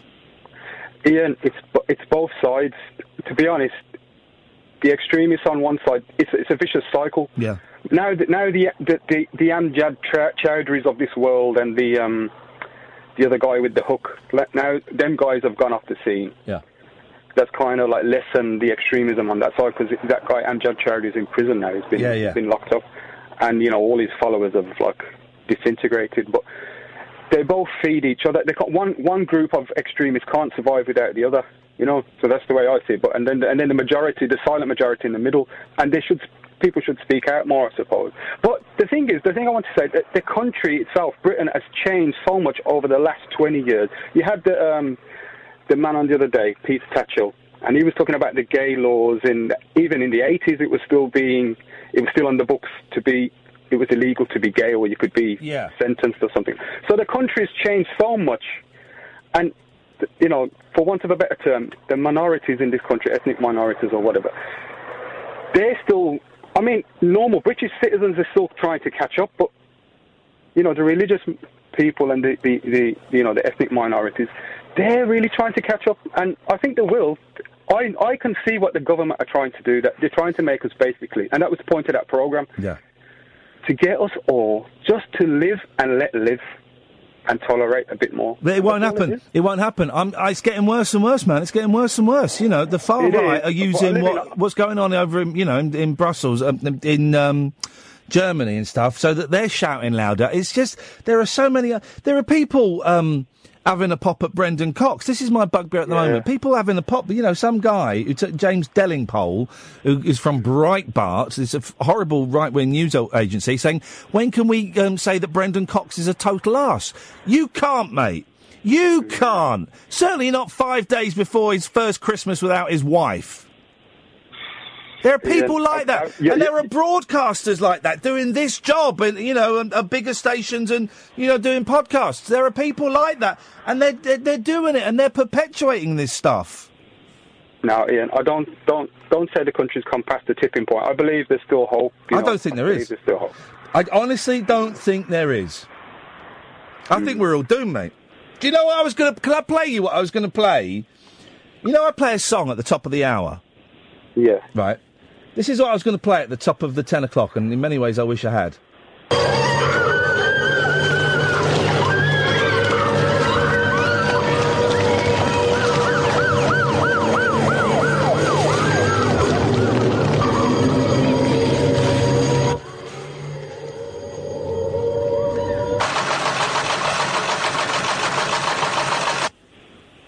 It's the um, bit in threads when they drop a nuclear bomb. I was going to play that because that's where we are at the moment, Rashid. We're all doomed. I'm still optimistic. I'm still optimistic, Iain. No. I- I'm the ever ever. uh, The other thing I wanted to talk to you about was the. Um, You mentioned it yesterday because I've been. I, I never had time to call in. I was going to call in, but uh, you mentioned it briefly. I don't know if you backed off because it wasn't fully come out the story about that YouTuber uh, on the plane. Oh yeah, yeah, yeah. No, I was going to play that. I didn't play it because some more bits and pieces popped up. But, but, but, Yeah. but, but. Well, no, no, but because the bits that popped up is that he's a prankster.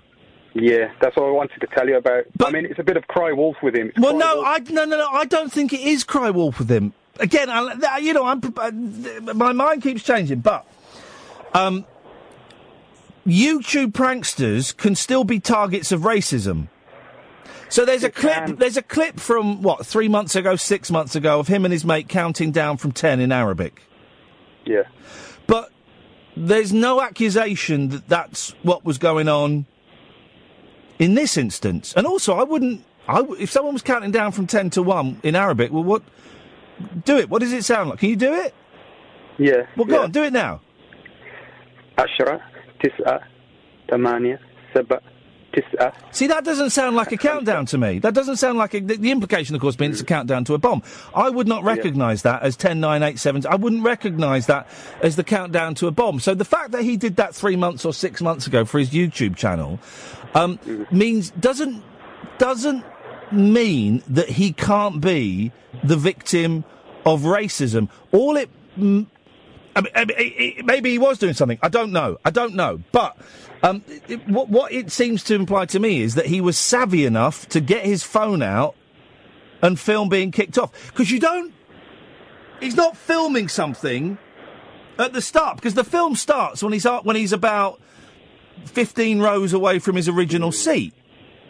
Unless he's edited it, of course, which is another possibility.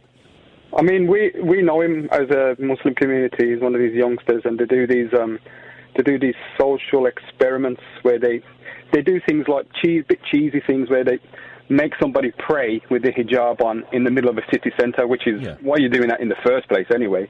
Go and pray in the mosque or pray at home. Know? or you know, and then they're seeing the reaction of the public, and then another undercover Muslim will try and go in front of the person praying and say, "No, you can't pray here. You know, this is a British country." Blah blah blah. And then somebody else. Will, and oh, then it's like the kind of thing reaction we the used to do on the, the kind of thing we used to do on the eleven o'clock show. Yeah. so um, he's he's the master at that, but it, you know. But but but but but also as a, okay, let's let's assume for argument's sake that he was dicking around and he brought it on himself, right? Yeah, yeah. Loads of other people, including Jon Ronson, a, a white Jewish writer who I admire greatly, and I only say he's white and he's Jewish because it, it, it, I think it's pertinent to this. Um, him and other people said they have seen similar things happening on Delta, on Virgin, and on British Airways. And It also, to me in the Isle of Wight. Well, there you I'm go. I'm a white, I'm a white, you know, Muslim. I went to the Isle of Wight. I was walking down the road, and I was in. I wasn't even in any, you know, Islamic garb or anything. Yeah. And I was with my mum, my two sons, and my nephews. I was walking in the Isle of Wight, and a bloke walked past me with his friends and goes, "They're everywhere, aren't they?" Like that. He looked at me and goes, "They're, they're everywhere." But the And I, I just had, I just had to bite my lip. Well, yeah, well, yeah. But the video also shows that hardly anyone else spoke out in defence of those lads on that plane. Mm. There, there, there were so the idiots saying bye, bye, bye, bye. But there was no one. There was there was there was hardly anyone that stood up and said, "What the hell are you doing? Let, let, let those lads go and sit back down." Mm, yeah. Yeah. I think Iain, if he is, if if he has done it as a as a what do you call it, as a prank or as a to highlight it, it takes away from the the real cases. It's made me aware that there were real cases. I I didn't know that this this happened and and happened um not regularly because that's making it a bigger problem than it is. But I didn't. I wasn't aware that this had happened several times before. So it's made me aware. Yeah. Anyway, Rashid, up your bum. All right, Iain. Thanks Ta-ta. anyway. Ta-ta. Oh three four four four nine nine one thousand. Late nights with Iain Lee on Talk Radio. Late night conversation worth losing sleep over. Iain Lee. On air and off the leash. On Talk Radio. We have ways of making you talk. Oh three four four four nine nine one thousand is the um, telephone number. If you want to give us a call, you're more than welcome to. I didn't get to the thing, did I? So Richard Osman's computer doesn't work. Well, I know that. I thought everyone knew that. You know, things on um, on desks on TV programs, they are props, and um, most of them don't work and don't do nothing. The laptop, the laptop, he's everywhere at the moment. Richard Osman. Um, he's on loads of Radio 4 stuff. I think he's funny. I like him. Um, the laptop on hit quiz show Pointless is just that, as it's never even been switched on. What? No, something on TV, not real. This is outrageous. The computer sits on a desk next to show expert Richard Osman, 46. So why do we do that? Why do we put people's ages in um, newspaper stories? What's that all about? Who cares?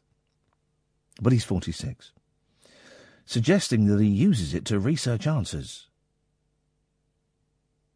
Why would he be researching answers? Because he he has all the the answers on a card. He has a card, doesn't he? Doesn't he have a card? I think I don't remember. I've never, I've watched it apart from the one I was on. Um, I've seen bits of it. I've never, never, wa- never watched the whole one. But a TV source revealed. Oh, TV sources revealing stuff outrageous. The computer has never been switched on. Richard doesn't even know what's on it. He arrived on set and found it there, and has never been asked by producers to do anything with it but use it as a prop. Machine's not even plugged into anything. Well, they have batteries, so that doesn't um, that doesn't um, uh, mean anything, does it? The only people who touch it are the cleaners and prop masters who come in to dust it during recordings. The then we're going to get some because it's not really much of a story. The story is, has sort of finished there. We're now going to get some background facts about Pointless. The Tea Time BBC One quiz show, which is hosted by Alexander Armstrong, 46. Is he, he's only three years older than me. Sees contestants trying to give the most obscure answers to general knowledge questions. Yep. Or the most racist answers to general knowledge questions. if, if, if, uh, if you saw my appearance. First broadcast in 2009.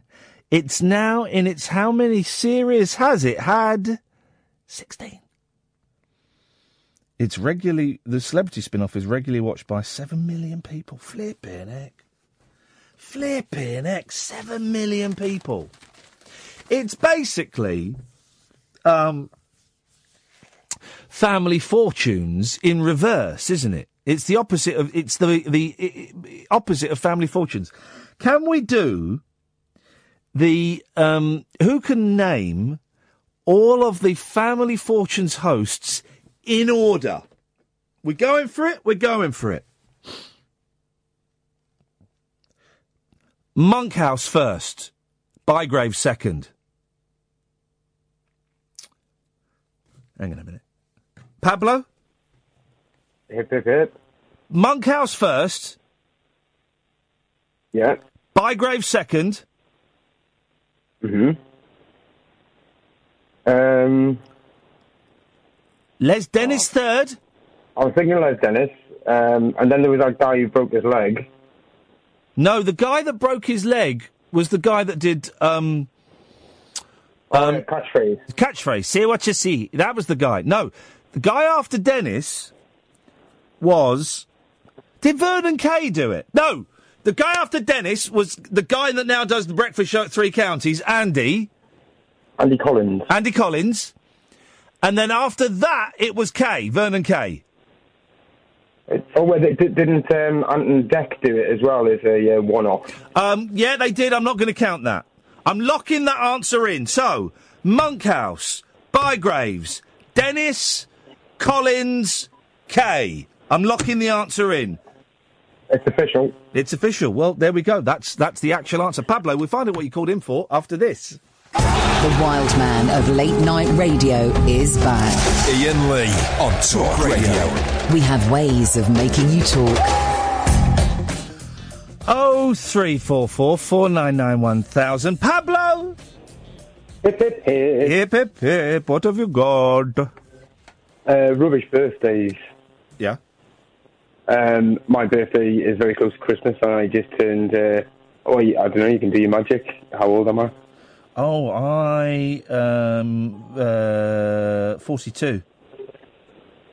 Do you, do you do me a disservice? Uh, um, thirty-five. Just turned thirty-five. Oh, on you Tuesday. sound old. I'm, I'm, I had a few paper rounds. There we go. That'll be it. That'll be it. Okay. Uh, yeah, no, and it's just um, just very close to Christmas. Everybody's either doing work dues or doesn't have any money to go out. Not that that's an issue anymore. But uh, the two, the two whippersnappers. Yeah, uh, but but but birthdays are rubbish, aren't they? Um, it used to be as a free pass to get drunk, really, but I suppose that was at a time when you would just get drunk anyway. Yeah. Um, so yeah, I suppose. But people would buy you drinks. That was that's the How difference. close is your your your birthday to Christmas then? Five days, the twentieth. Oh, mate, that is yeah, it's a little bit ropey. Um, did you between- did you when you were a before. kid? Did it have an impact on you? Um, you get the slightly bigger present, sometimes a birthday, Christmas present combined. That was always an option. Jeez, that's that sucks though, man. Yeah, I know a couple of people who got uh, birthdays on Christmas Day. Jesus. Well, that's one. Yeah. Um, and New Year's Day, that's, that's the terrible one. Everybody always forgets. Um, I, no, New Year's, I, I- Christmas has always been a big thing for me, and it's weird that I, am not. I've got no Christmas vibe at all. I'm kind of dreading it. Um, but New Year's has never. I, I, I've never. I've never got it. I've never. I've always had miserable New Year's um, Eves, and I'm, we're going to have a miserable New Year's Eve this New Year's Eve. No way. It's um, On the radio. Well, um, yeah. No, well, New Year's it's always just a bunch of part-time drinkers, bunch of liabilities, just out and about. Part-time drinkers, as opposed to you professionals. Well, no, just people who know the general rules of the land. You know, don't go out too early. If you're going to do so, eat. But what? And also, why would you want to buy twenty, pay twenty five pound to get a ticket to go and stand in a pub? That the night before or the night after, you can just go in for free. Well, that's it. I'm, I'm, I believe the supermarkets are coming out like gangbusters. What selling boozes? I, I would think so. There'll be a lot of um, Noel Edmonds type shenanigans going on. What? What? what hang on a minute. What does that mean? Um, what? Have, what, driving around with a with an inflatable woman in the car? House parties. Oh right, house parties. I see what you mean. Okay, he did that, didn't he? He used to, he used to drive around with an inflatable woman in the car. Oh, yes, so you could get into the, um, the cheaper lane or what have you. Yeah, uh, something like that. It was something like that, wasn't it?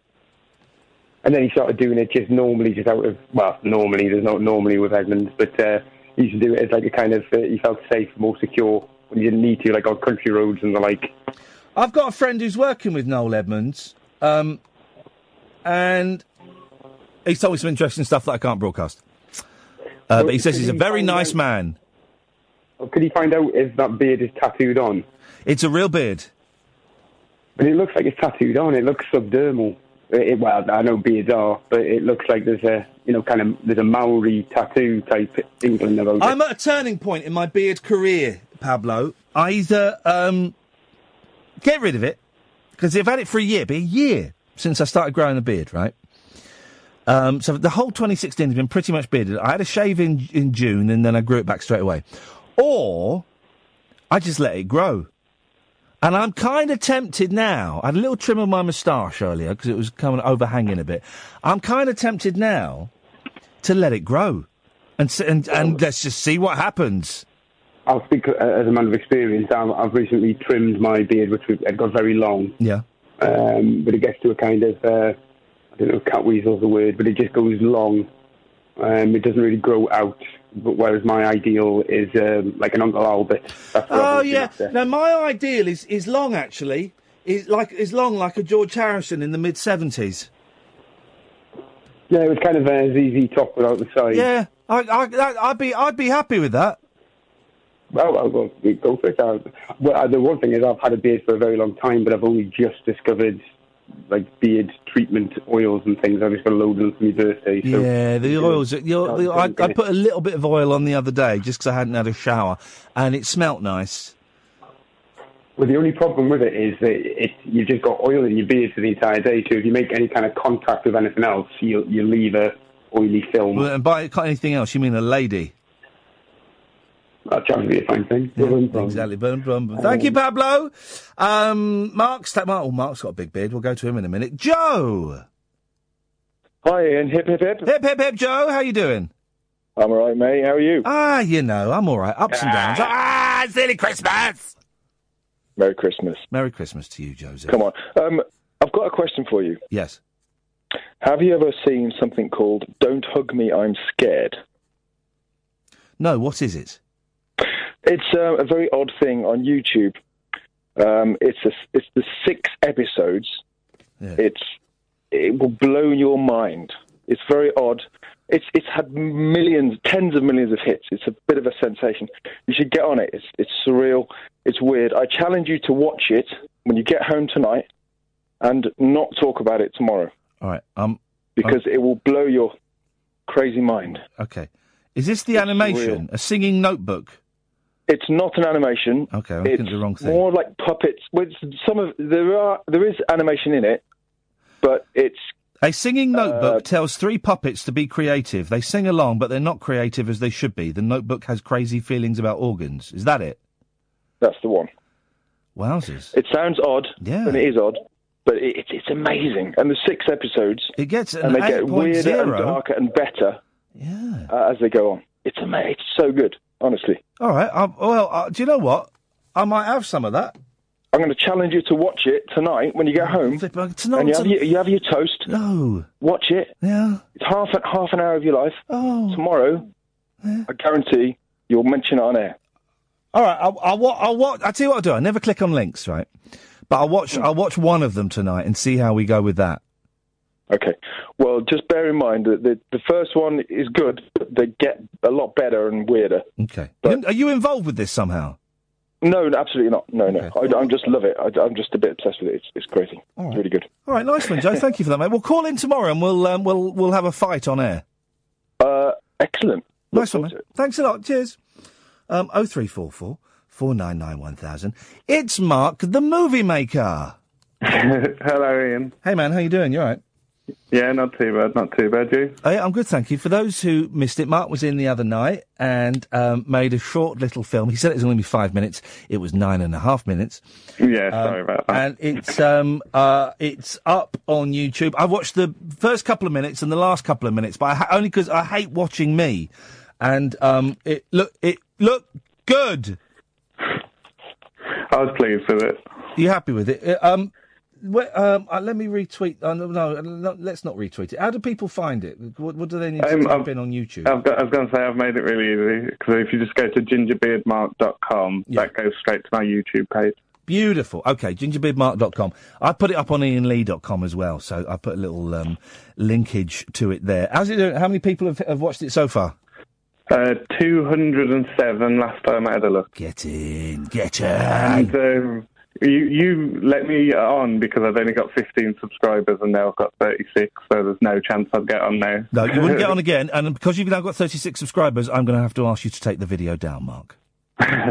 um, no, brilliant. It looks brilliant, I, and I, I, I would watch it all. I just hate watching me. I find it really uncomfortable, and I know there's, there's, there's. I, I, I- know what we did that night, so I don't need to. Yeah. Um, but I, the, I've watched four minutes of it, the first two and the last two, and um, it looks good. You've done a good job. Thanks, man. Yeah, there's there's a few bits where it, like we filmed towards the start of the night when I was really nervous, so they're a bit shaky. Yeah. But like I'm I'm happy with the content that's in there. Like Good, good. Well, th- if you go, if you find Mark's um, YouTube channel, he's done loads of other things as well. So, um, well, I'm glad you're pleased with it. I'm glad you came in and uh, uh, did it, and um, um, people seem to be saying nice stuff about it as well. So that's, that's Yeah, yeah. that's all you can ask for, isn't it? yeah, it's brilliant. I, like uh, you know, I can only thank you and uh, and Kath for putting up with me. Oh, it's it's um, uh, it's literally our pleasure, Mark. What's the next project? Um, I'm gonna I'm gonna do a video from um, I'm going to New York just after Christmas, and so I'm gonna do a video in New York, which should be up at the start of the new year. Oh, I like New York. I haven't been to New. When was the last time I was in New York? Twenty oh, the 2014 for the Monkees convention was the last time I was in New York. I love New York. No, but I was in New Same Jersey, here. and I did. I, I did. We didn't go into New York. I got a cab th- from the JFK to New Yeah. Jersey, so we didn't actually go into New York. So the last time I was in New York proper, mate, was probably 2013. But um, yeah, it's brilliant. It's brilliant, man. Yeah, I love it. Just the size of the breakfasts, flipping it. Give me some of that. It's like I hate like too many people. I hate crowded places, but I love New York. Uh 'cause I get massive anxiety when there's loads of people. but, Yeah. yeah, I love New York. There's so much. It's all quite fast moving in New York. You- you- Yeah, you yeah. know, you- I um, I'm taking two weeks off in February. Maybe I'll treat myself to a trip to New York. Oh yeah, that'll go down well. Where are you going? I'm going to New York. For how long? Two weeks. Right. Okay. Thanks. Bye. So maybe I won't. Maybe I won't. But um, it might be what the soul needs. All right, Mark. Nice one. Well, thank you very much for um, filming it, and um, you are a friend of the show. Um, Thank and you. are um, welcome to call in anytime you want. And if you need uh, any more help with any films, let me know. Great stuff. Thank you very much, Iain. Cheers, my dears. Ta-ta. Um, he's good, he is. He's very good. He's done a good job. Um, Zach. Hello. Hello, Zach. It's uh, it's uh, Zach from the Olympic stunt. I just thought I'd uh, have a little word with you. Oh, Zach from the Olympic stunt. You, you, the, the, the, you so you were the one that blagged your way um, onto am. the Olympic tour bus, um, pretending you were gold medal winners. Correct. Yeah, and I, I was on the I was on the radio today, and I felt like I was cheating on you, so I felt like I had to give you a ring and uh, oh well call you back up. oh well, well, I appreciate your honesty, uh, uh, Zach. Don't do it again. Who were you? Were you were you being interviewed about that? Uh, well, a, a new thing. I just wanted to give you a bit of an update. Yeah, go on, go on. What have you been up to? Um, right, so uh, Eats Everything, the Bristol-based house DJ, had a gig on at a local chip shop down in Weston What's it? Hang on a minute. Hang on a minute. Are you? Is this? Are you doing a prank now? There's a DJ No, no, called no, this- Eats Everything. I'm surprised you haven't heard of him. He's big in the game, you know. There's a DJ called Eats Everything, and he was doing a launch in a chip shop. Right, so right, I'll give you a bit of a background. So this guy's from Bristol, but he's over the past five They years got the Bristol Massive. worldwide. Yeah. Yeah, they got yeah. Um, so he came back to kind of Bristol and did like a, a Southwest tour. Yeah. Um, he basically put a vote out to 400,000 of his Facebook followers uh, to say like, whoever gets whatever gets the most votes, I'll do a gig in that place. And turns out when you kind of put things out to the internet, people start trolling. So it was actually a. It turns out. It turns out that when you put stuff Yeah. on the internet, people start trolling. Yeah. Yeah. It does. that was never going to happen. But um, yeah, so only 100 tickets was available, Yeah. which annoyed me very much. So I, I went down and snuck in and uh, documented the whole process as ever. And so, what did you? But, but and what was your? What was? What did you do this time then? well, well, basically, uh, the tickets went out, and I, I tried applying, but it was like kind of Glastonbury style numbers for the Yeah. tickets, and people were applying left, right, and centre. So I didn't get one. Uh, so I, I popped on down with a camera, pretended to film the event. Uh, well, I did film the event, but pretended to be an official photographer. Um, and off the back of that, he's Where's he gone? Where's he? Hang on a minute. Whoa, where's he gone? We've lost Zach. No, uh, Zach, you've disappeared. On the back, we, we, we, you disappeared. They don't want you to speak the truth, Zach. The mainstream media is trying to censor you. You convince him you're. A, me I'm. I'm just googling him because um, he looks like Dane Bowers. yeah, he looks like a chubby Dane Bowers. yeah, a little bit. All right, go on.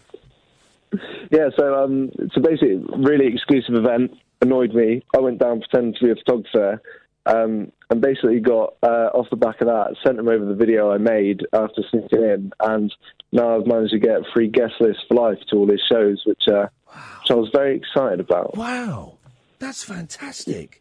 You really are just the ultimate blag artist. You've got balls of steel, Zach. I, I just wanted to keep you updated. You know, I felt like it had been been too long, and I, I didn't want you to think that I was slacking at all. No, so- well, no, okay. So, so, but you didn't do anything naughty, or oh, I mean, you don't do anything naughty anyway. But you didn't do anything too No. subversive. You just managed to blag your way in there and then get free passes for life. Yeah, That's not bad I mean, going. The, the evening was quite special. Like in, in the video, I because there was an official video team there. It was made up of three people, and they were like all with their expensive gear and stuff. So I went in, filmed it, and ended up picking up probably the weird and wonderful things that they didn't. So Yeah, there was at one point there was a midget dancing on the table. Beautiful. Um, with a with Eats Everything's dad, Yeah. who was about in his seventies. Yeah. Got that. At one point, one of the employees started throwing sausages out into the crowd. Got that, but the actual team didn't. So, Oh, you know, I feel like I have I have a little edge over them now. This is brilliant. Well, what's the uh, what's the next thing? Are you going to try and, and blag your way into Balmoral or something and meet the Queen? North Korea is my next. Oh, mate! If you get to North Korea, Zach, I'm coming with you. I've- I keep getting um, because of my um, algorithms. When I go on Facebook, I keep getting adverts posted to me about holidays in North Korea. I think that's something to do with what you're googling as well. Yeah, yeah. It all links in. I'd love to go. Um, oh well, that's brilliant, Zach. I'm I'm so pleased. Well, uh, have you got anything else lined up, or is it hush hush? It's Hush Hush. It's all over on the YouTube channel, but yeah, to stay updated. But yeah, I mean, I'll, I'll let you know anyway. Um, tell people how they can find the YouTube channel so they can go and have a little look at your antics.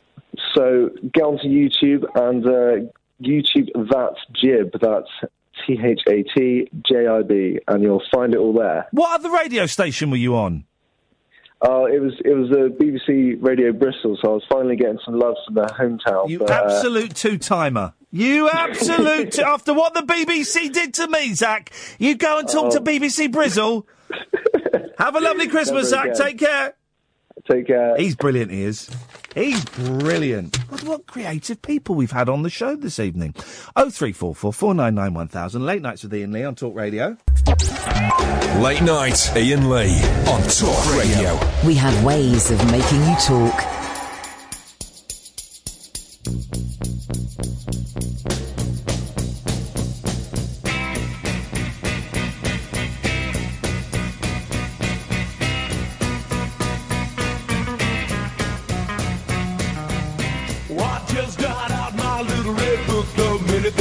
Said goodbye. I thumbed right through my little red book. I wasn't gonna sit and cry.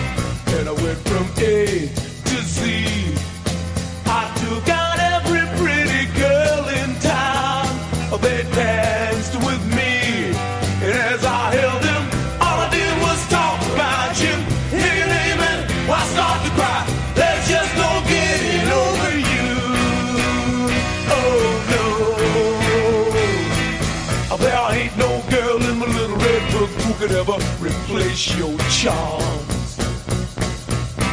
And each girl in my little red book knows you're the one I'm thinking of. Oh, won't you please come back? Without your precious love, I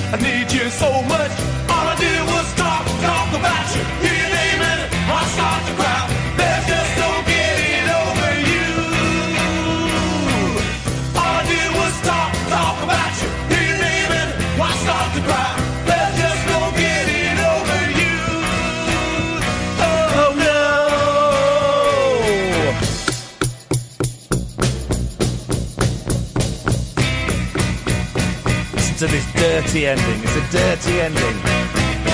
Dirty, ah, a little bit of love. I must remember, I've got to bring my record player in tomorrow to make sure it works. It should work. It's just a little um, jack in it. You just plug the jack in. Yes, please, Edward.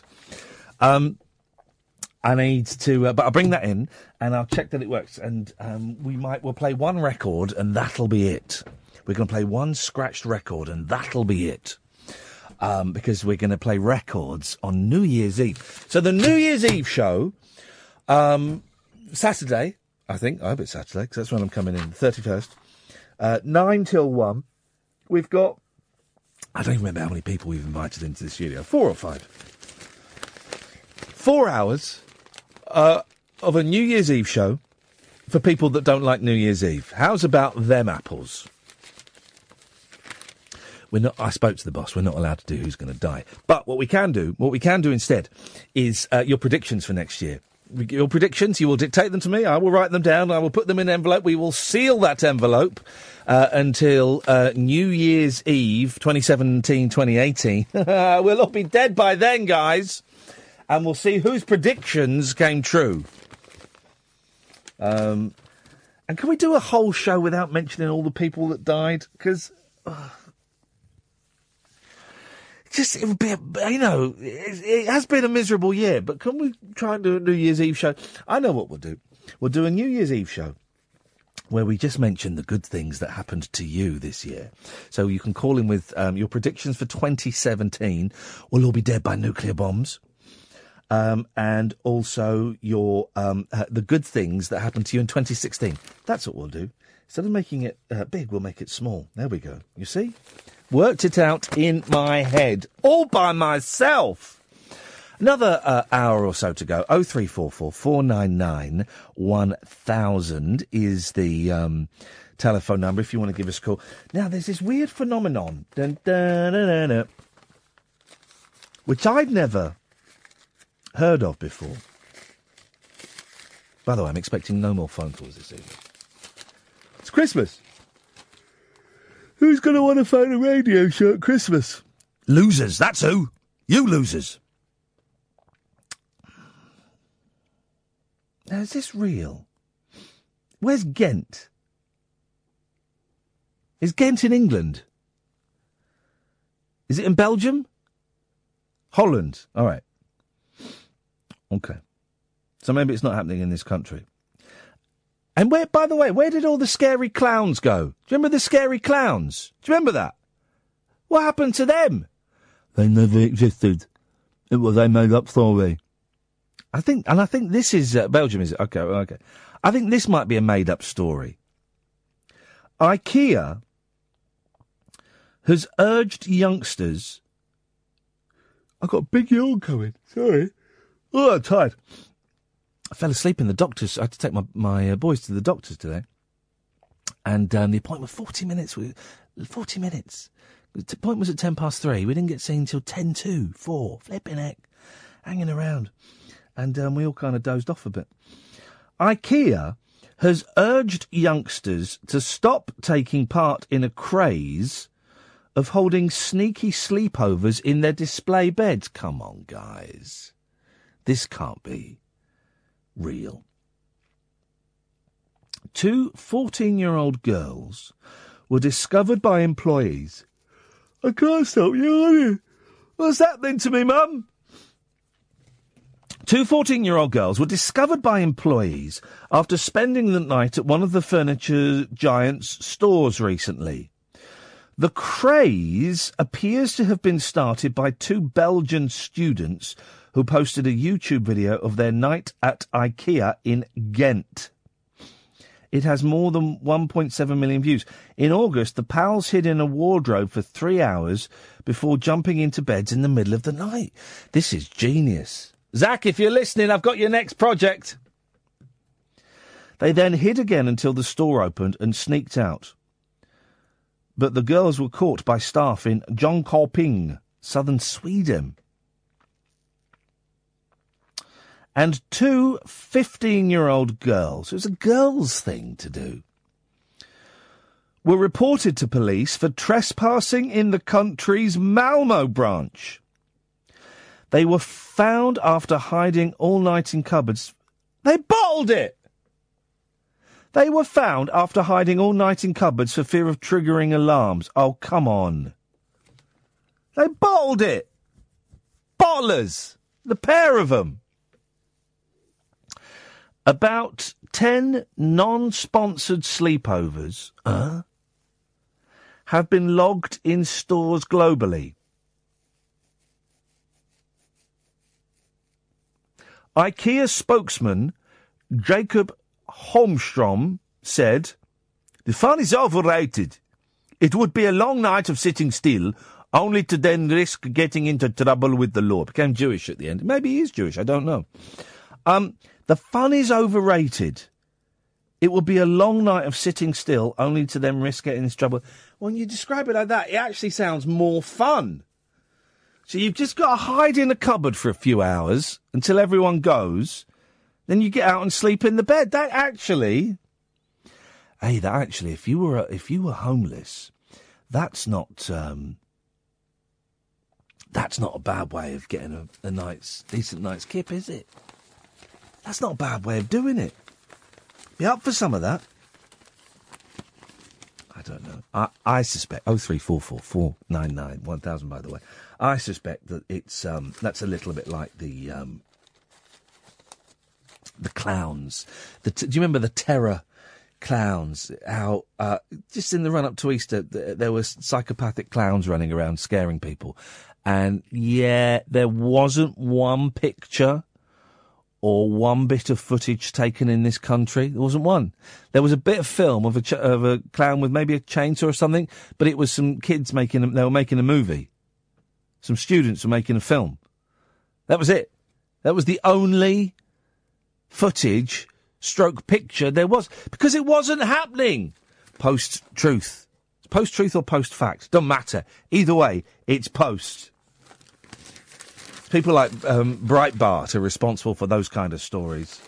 You can put anything into um, into the newspaper and we'll believe all this rubbish. Speaking of which,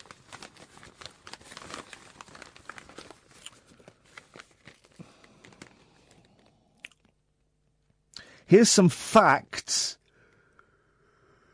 Ooh, what is going on with me? I'm getting old. That's what it is, guys. I'm getting old. Here are some facts from the um, QI Book of Facts, the Daily Mirror. It used to be on page eight, but now they've recently they've moved it to page ten. When it's a slow news day, they get page ten, and they just put lists on there. Big load of lists. Well, they've got a load of lists here. Thirty-five facts from the QI Facts to Leave You Flabbergasted book.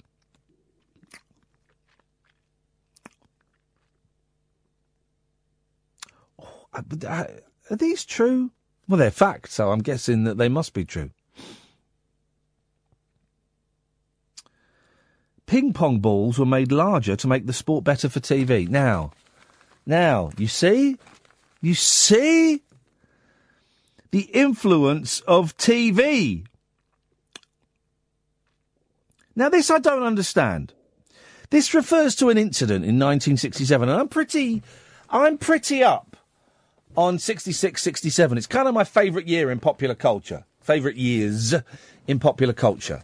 Okay, a lot of good things were happening then. I've never heard of this, but then again, I'm not particularly well versed in Singaporean history of the 60s. So it refers to an incident that I was unaware of. In the Great Singapore Penis Panic of 1967, I want to read a whole book about the Great Singapore Penis Panic. The hundreds of people who feared their penises were shrinking away included a dozen women. What the hell is this? The Great Singapore Penis Panic. I'd watch a film. I'd watch that film. Wouldn't you watch that film? Why is this stuff not taught in our history classes? Forget the, the spinning Jenny. Forget, um, what is it? Tiny Tim's Winkle bends greatly every cold year. That's Tull, Townshend. It's listing people with the agricultural revolution. Forget that. Forget World War Two. You want young people interested in um, history? Boom. Great Singapore Penis Panic of 1967. By the way, a great name for an a band, also a great name for an album. Bo- both fit perfectly.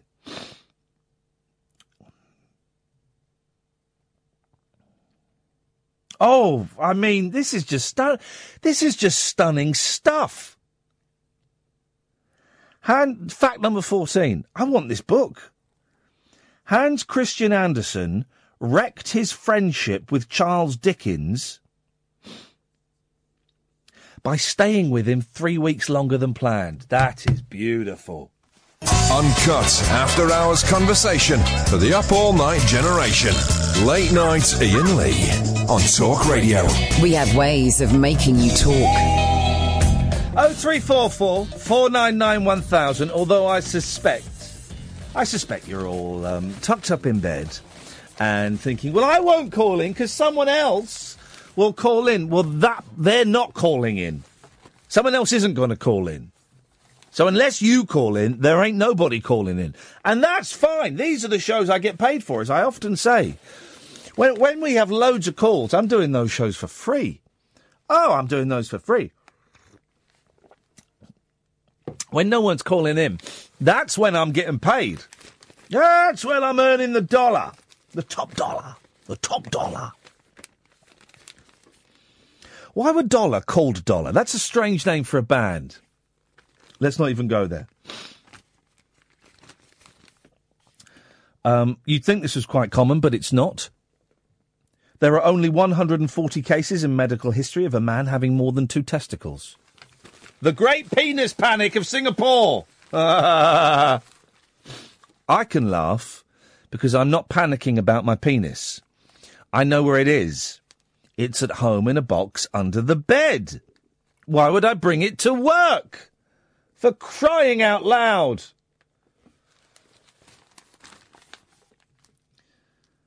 Um, I know I knew this.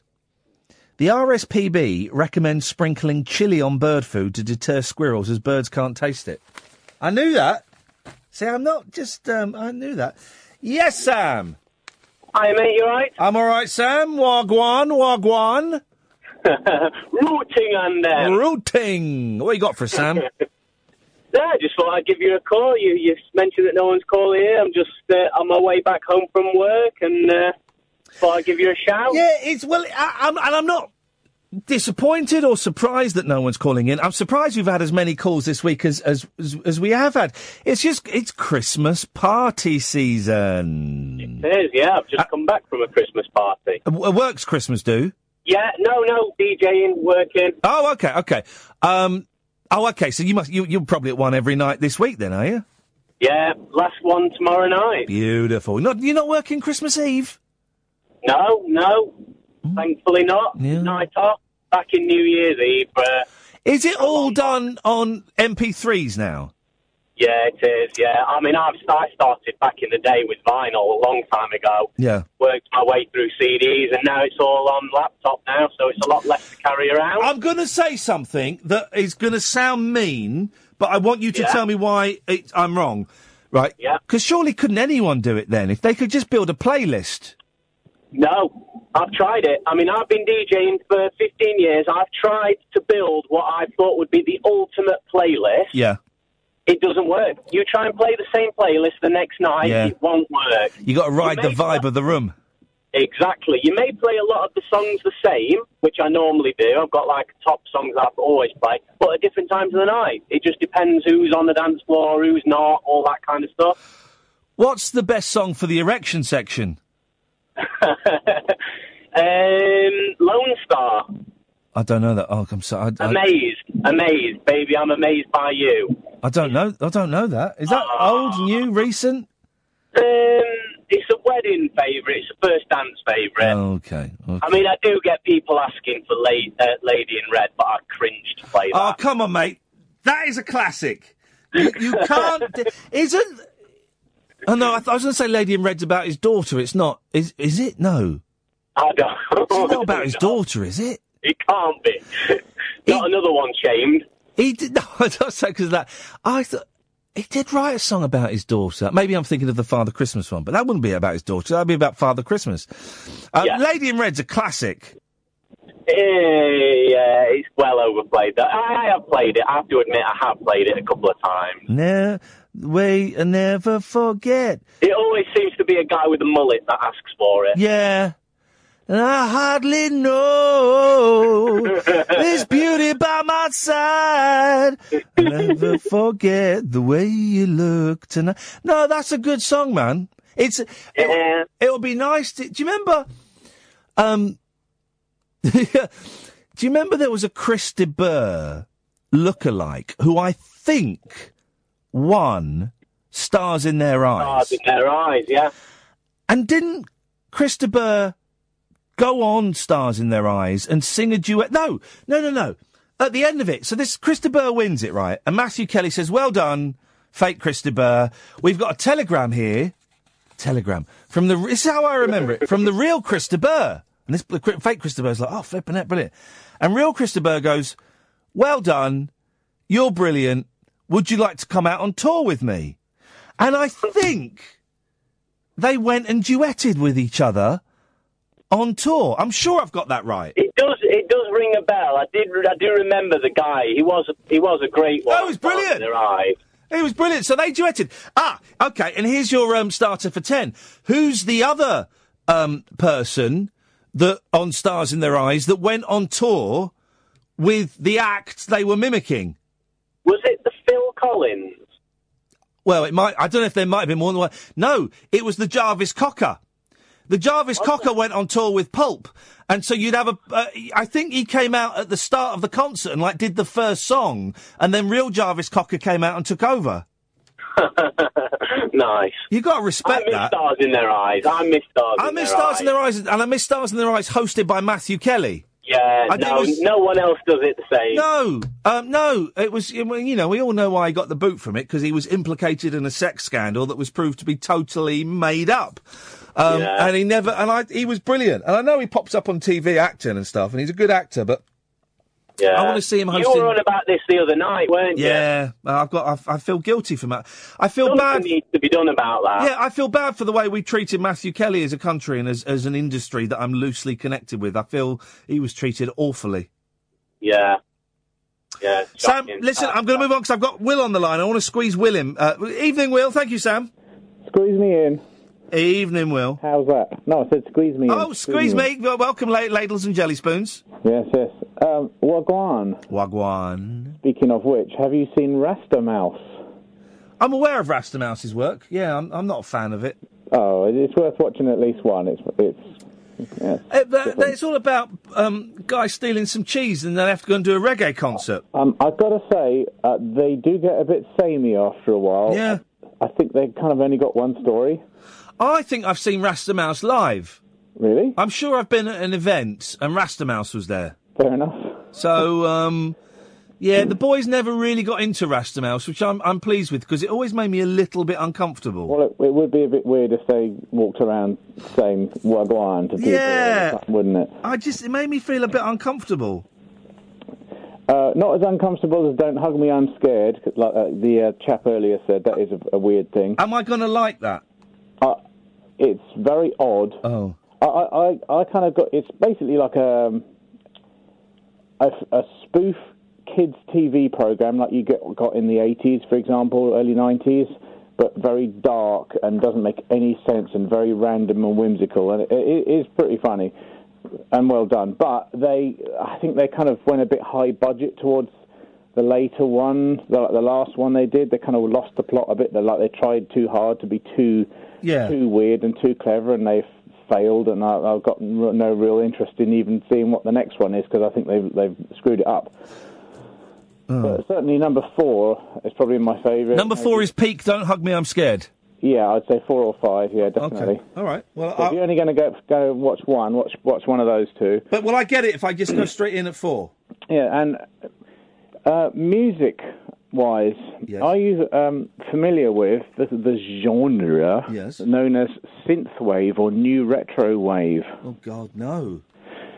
Right, imagine the kind of 80s soundtracks you used to get in films like the John Carpenter soundtracks and the kind of Vangelis, Blade Runner-y kind of things, and, and to a certain extent, you know, the Stranger Things music? Yeah.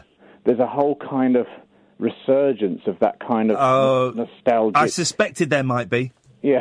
I suspected there might be. I knew it was on the cards. Well, that, that, yeah, but it, a lot of people think, oh yeah, well, that Stranger Things started that off. Or no, No. know, it started off in sort of 2012, 2013, and, and the Stranger Things has kind of been riding on the coattails of it. Yeah. Uh, but it's I'm really getting into it now. I mean, I like electronic music, and I do make my own music, etc. But uh, I'm, nothing can compare to the stuff I'm, I'm hearing. I'm thinking I can never make music that good, but it's really worth having a look. There's loads of kind of um, compilations. Where do you stand on Can? What is Can? Whoa, yeah, ba, ba, ba, ba. we've only got two minutes. Can, um, are, well, it- it's not electronic music, but Can, um, are a German avant-garde band. Okay, how do you spell it? C-A-N. Here we go. Okay. Hang on. I don't know them well enough to know if I've jumped to something good or not. Here we go. I'm going to jump forward a bit. Hang on. Here we go. Well, it's quite minimalist.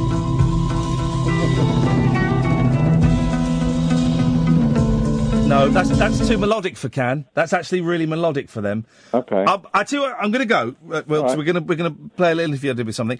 Uh, I'm going to dig out some Can for tomorrow.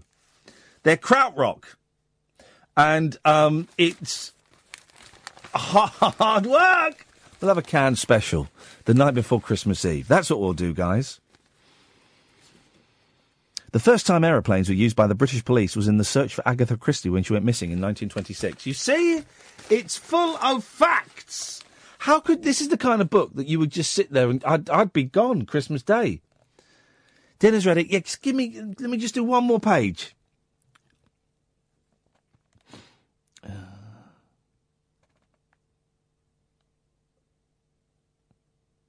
When Monty, oh, here we go. When Monty Python toured the US and were asked to trash a hotel suite for publicity. Michael Palin obligingly went in the bathroom and broke a toothbrush. Ladies and gentlemen, you have there your rock and indeed your roll. Gotta love a bit of Python. The wild man of late night radio is back. Iain Lee on Talk Radio. We have ways of making you talk. I knew it! I knew it! I've just had an email from Valentina. Remember Valentina who's coming in on the New Year's Eve show? No, she's not! I knew it! I knew it! Didn't I say there was something dodgy about her? Iain, I have to bottle out of the New Year's show. Unbelievable. We'll discuss this tomorrow. Right, coming up next. Uh, when we had Jon Ronson on, he was brilliant. He wrote The Men Who Stare at Sheep and Them and um, uh, so, uh, the book about being publicly shamed. Uh, and he is one of my favourite people in the entire world. We spoke to him earlier in the year, and this is thus. Late night, Iain Lee on Talk Radio. We'll get you talking.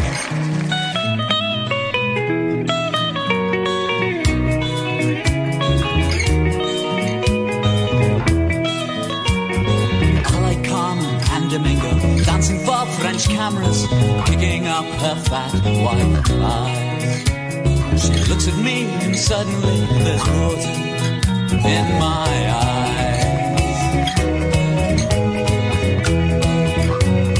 I like sleeping in your shirt, stinks of smoke and all your dirt, makes me think of you sometimes. Lying on my own with water it's the best song you've never heard.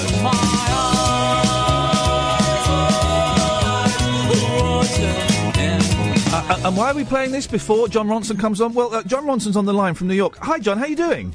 Hey, Iain. How are you? I'm, I'm really pleased to talk to you. We'll, d- w- don't worry, we'll let you go. I know you've got to go and pick up your wife from from something. Well, pretty soon, but I tell you what, go, listening, hearing that song just now was so great. If only we could have got that song played on the radio back in the day when the Man from Del Monte could have been big stars. They almost were. The Man from Del Monte were one of those. They were kind of one of those also ran run bands. They were big in mhm. the indie charts. They were big. They were bigger than Pulp for a while. Yeah, you know, we, we, we used to play shows in Manchester where we were being supported by the Inspiral Carpets at 808 Staten. uh, and we, yeah, we, we were on the cusp of greatness. And I think I, I don't need to tell you listeners, because every single listener who just heard that bit of Water in My Eyes would agree with me that it's like a great song. Oh, yeah. And it saddens me and mystifies me to this day because I believe in in a meritocratic society where good people are rewarded. Yet the man for Del Monte was never rewarded for, for being so great. You you were their manager, and I was me and my friend. We discovered that me and my friend Malcolm Richmond. We discovered them, and they were our band, right? And we loved them, and we would always we, we lived in Slough. We'd travel up to London to go and see them.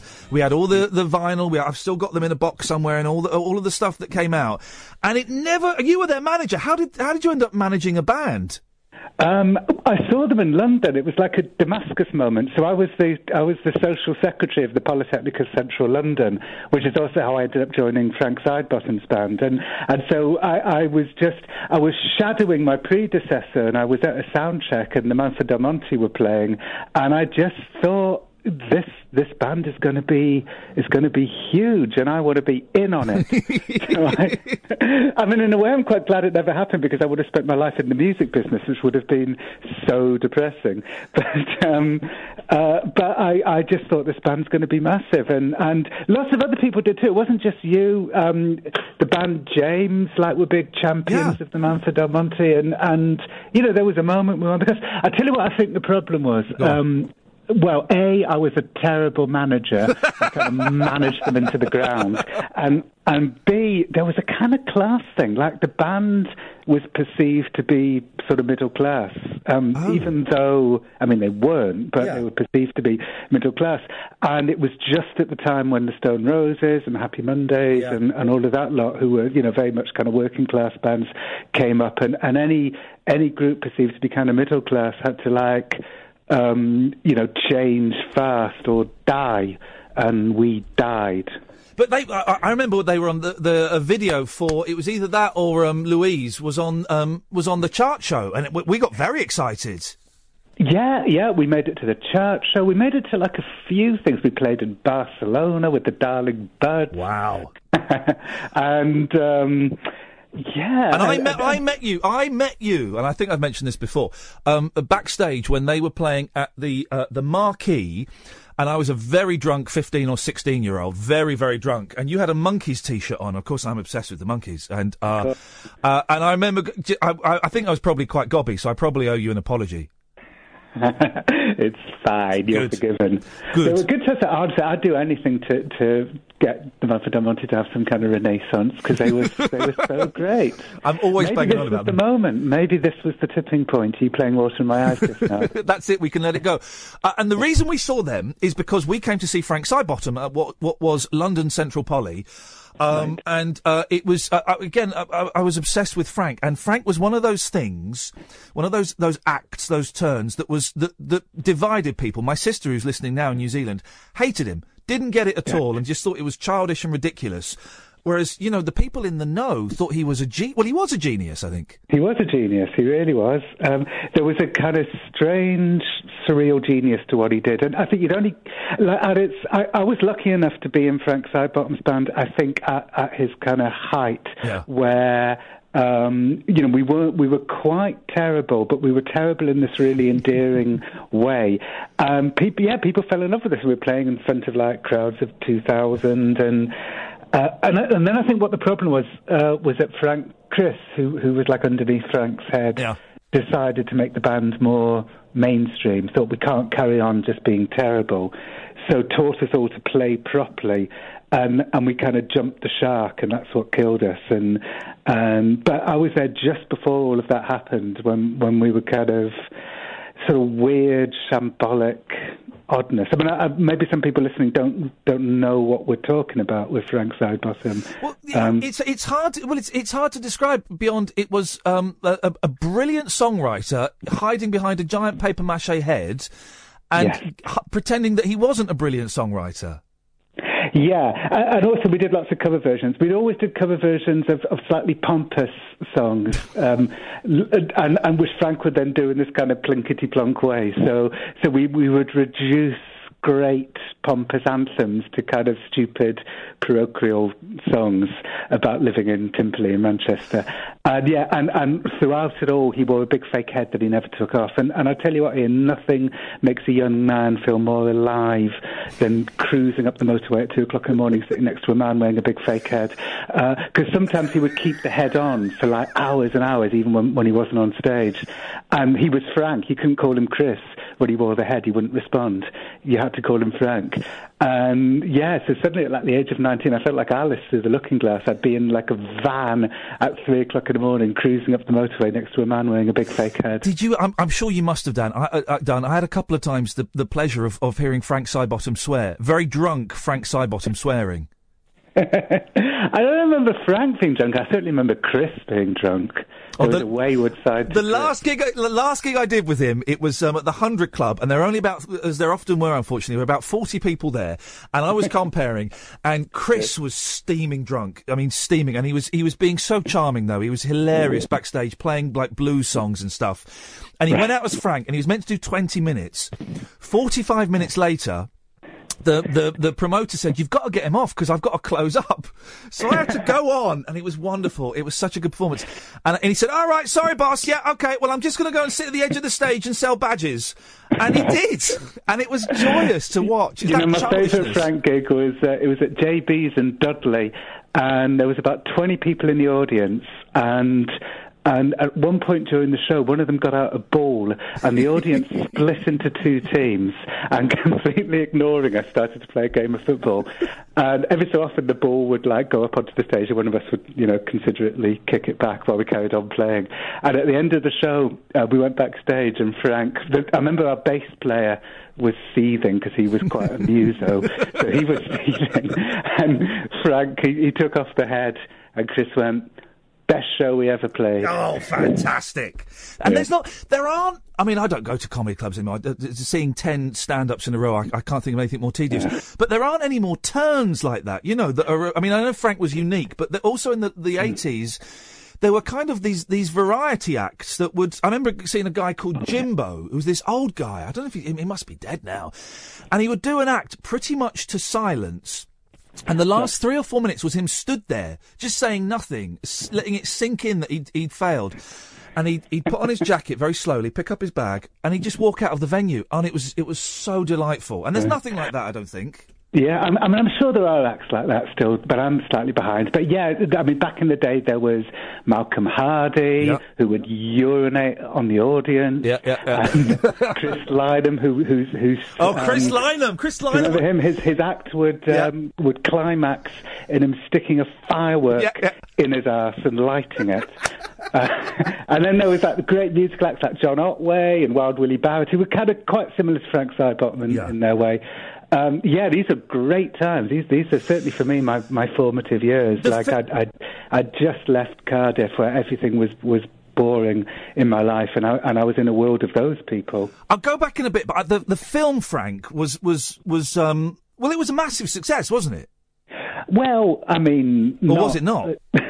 well, I mean, it wasn't the success the success that, that the guy who directed its next film was, because he then made uh, Room, which got nominated for all those Oscars. Oh, Yes. So yes. I, I sometimes worry that Frank is going to be like a footnote in Room's history, but.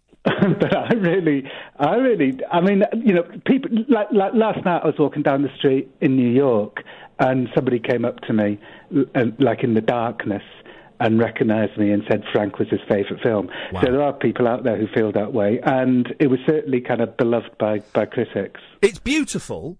It's stunning. Were you surprised? Because there was a little bit of a backlash from Sidebottom fans who went, "Yeah, but hang on, he's got an American accent." Because it wasn't actually about Frank Sidebottom, was it? Just looked like no, him. and and you know what? I mean, to be completely honest, uh, if there'd been more of a backlash, I, I wouldn't have been surprised because you know it was a kind of it was a it was a gamble what what happened with the movie that we took you know this kind of fantastic real life beloved person Frank Sidebottom with I should say with Chris's blessing this is Yeah. with Chris's blessing and and kind of amalgamated him with other outsider artists like Daniel Johnston who's a, you know great um, bipolar singer songwriter and Captain Beefheart. And we kind of created this kind of fictional outsider artist who was a bit of all of these people. So I can understand why um, you know hardcore Sidebottom fans might might have seen that as a as a betrayal. But you know what really what made me very happy when when we were writing Frank was realizing that there was this documentary being Frank was Yeah. also going to be made. And so I thought well that's okay. Like if if people want the Frank Sidebottom story they'll they'll get being Frank. And if people want this kind of you know sort of dream type weird surreal sort of dreamscape of a movie then then they can see our movie and and the two things can can live together fine. So I, um, so I think most people were were fine with it. You know obviously a couple of people you know felt it it, it should have been more about Frank Yeah, of course. But it's stunning. For those who've not seen it, it's stunning. And, and I think it's, it's wonderful. And in, funnily enough, I was talking to Steve Sullivan, who's doing the Being Frank documentary. We are emailing each Hmm. other today. He's got it down now to a nifty 11 hours, 18 minutes. He's got to sort himself out. I've been saying this to them for years. Just finish it. God, kill, kill your babies and just finish it.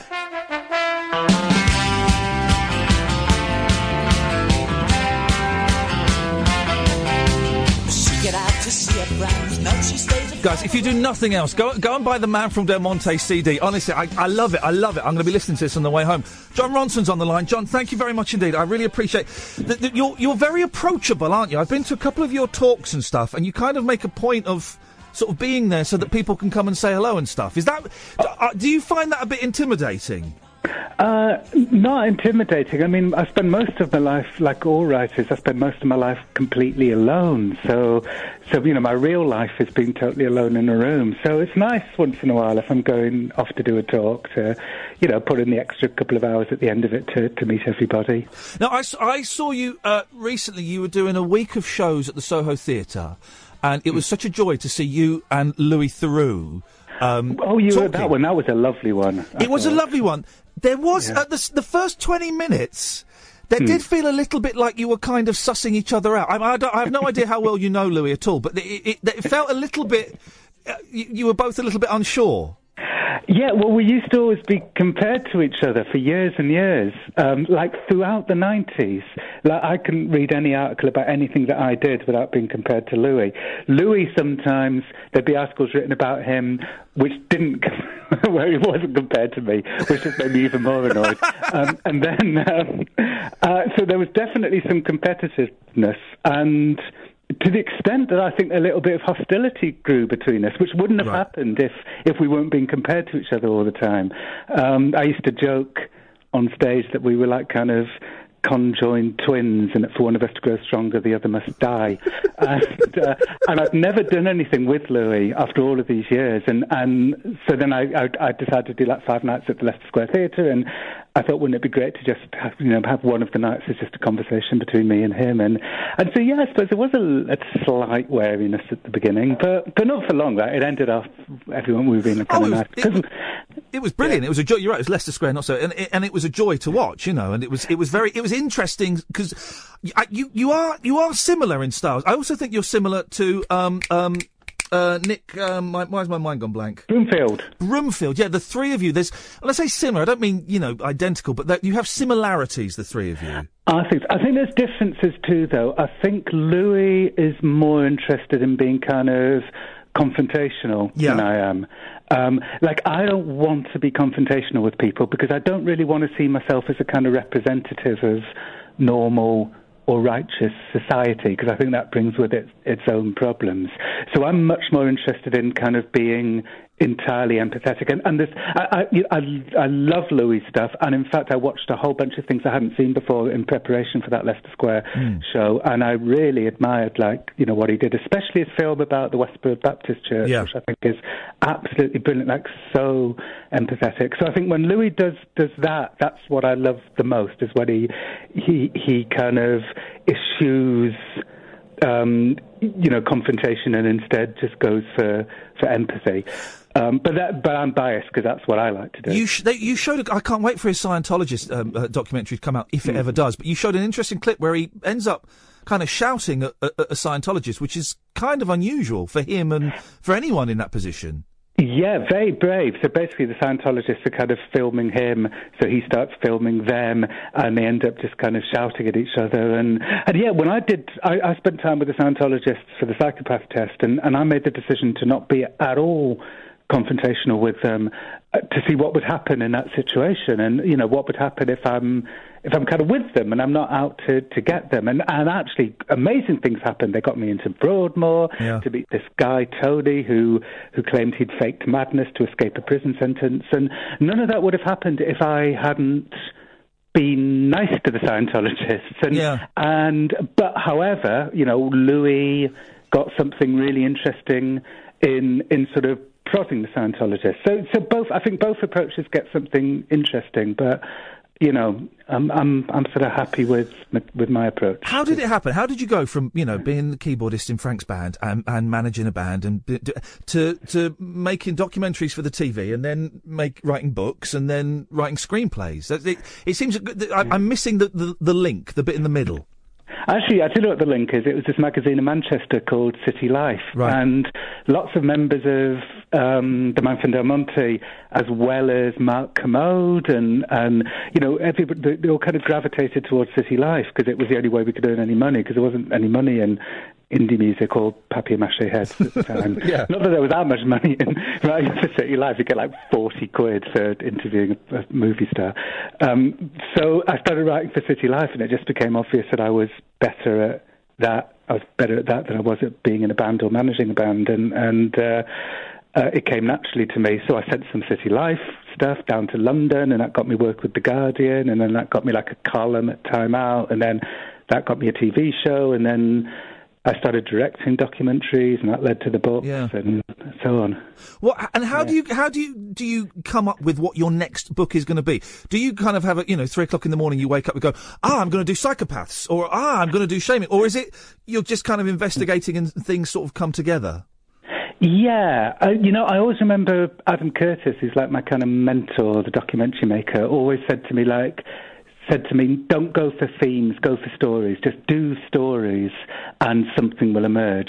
So that's what I that's what I do now. I just sort of look for interesting stories in in the hope that some kind of eureka moment will will emerge. Um, so it's never like. With one exception, actually, when I was doing the, men, the at Goats, that was kind of deliberate. Like I wanted to write about irrational thought in powerful places, and then I just spent ages looking for an appropriate story that would be about that. Yeah. And I, I ended up with the Stare at Goats. But most of the time, no, I'm off. I'm doing stories and I'm meeting people, and finally, like I think, oh, that's interesting. I never thought of that.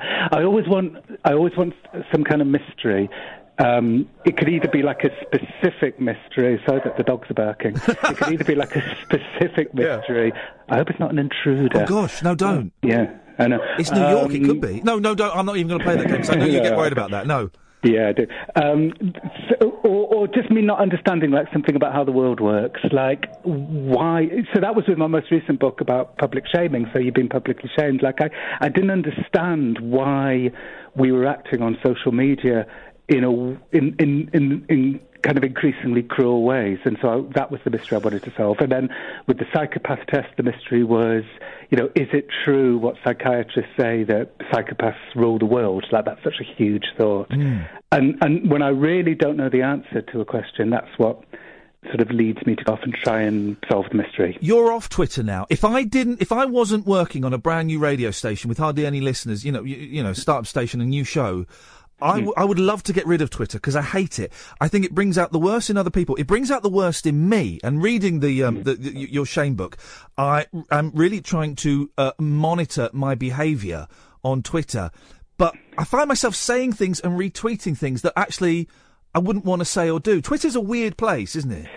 It is weird. It's it's because uh, you know at the heart of a lot of the shamings that people like us get involved in is a kind of righteousness. You know, we we're we're good, liberal, compassionate people. We want to end racism. We want to end misogyny. We want to end like systemic failings and so on.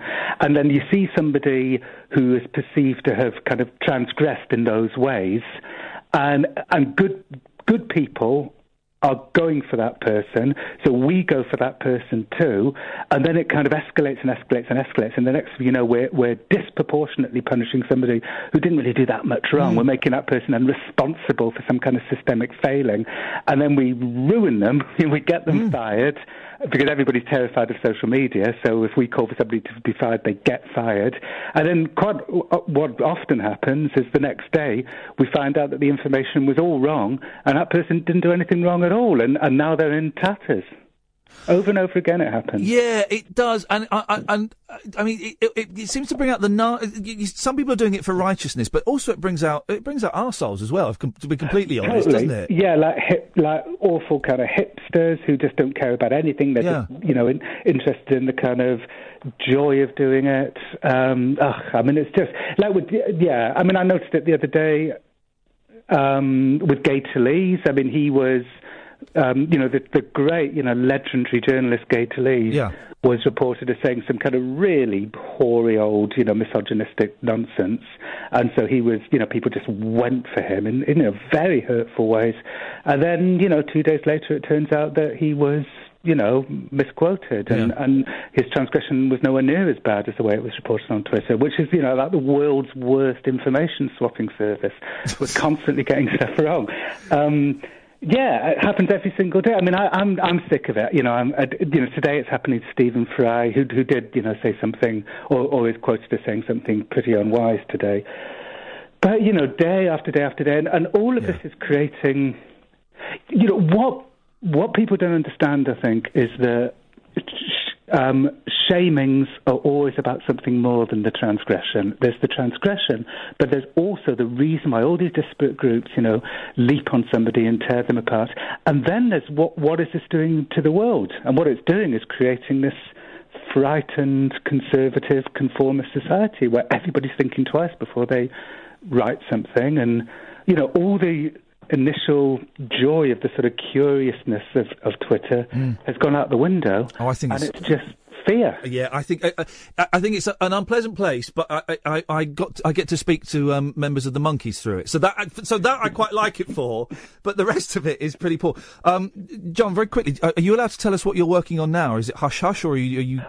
Um, well, I'll tell you in the kind of broadest way. I'm, I'm, I'm working on a really interesting project about sex.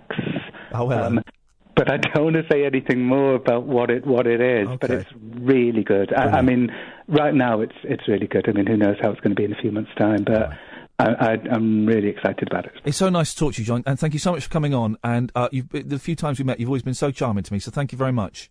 Oh, Iain, it's been a pleasure, and thank you for, for being charming too. Thank you, mate. JonRonson.com if you want to go and find out more. Jon, thank you very much indeed. Go and pick up your wife. Uh, JonRonson.com. Um, uh, just any of his books are, are a delight. Um, ones to dip into? Oh, I don't know. Frank is good. And they're all good. They're all good books. So go and, you know, go and have a look. Jon, thank you very much indeed. And go and buy The Man from Del Monte. If you like kind of jangly late 80s, early 90s pop, go and buy The Man from Del Monte CD. It'll be on, it'll be on Amazon for, you can probably get it for pennies. The radio show for people who know the best part of the day is the night. Late night Iain Lee on Talk Radio. We have ways of making you talk.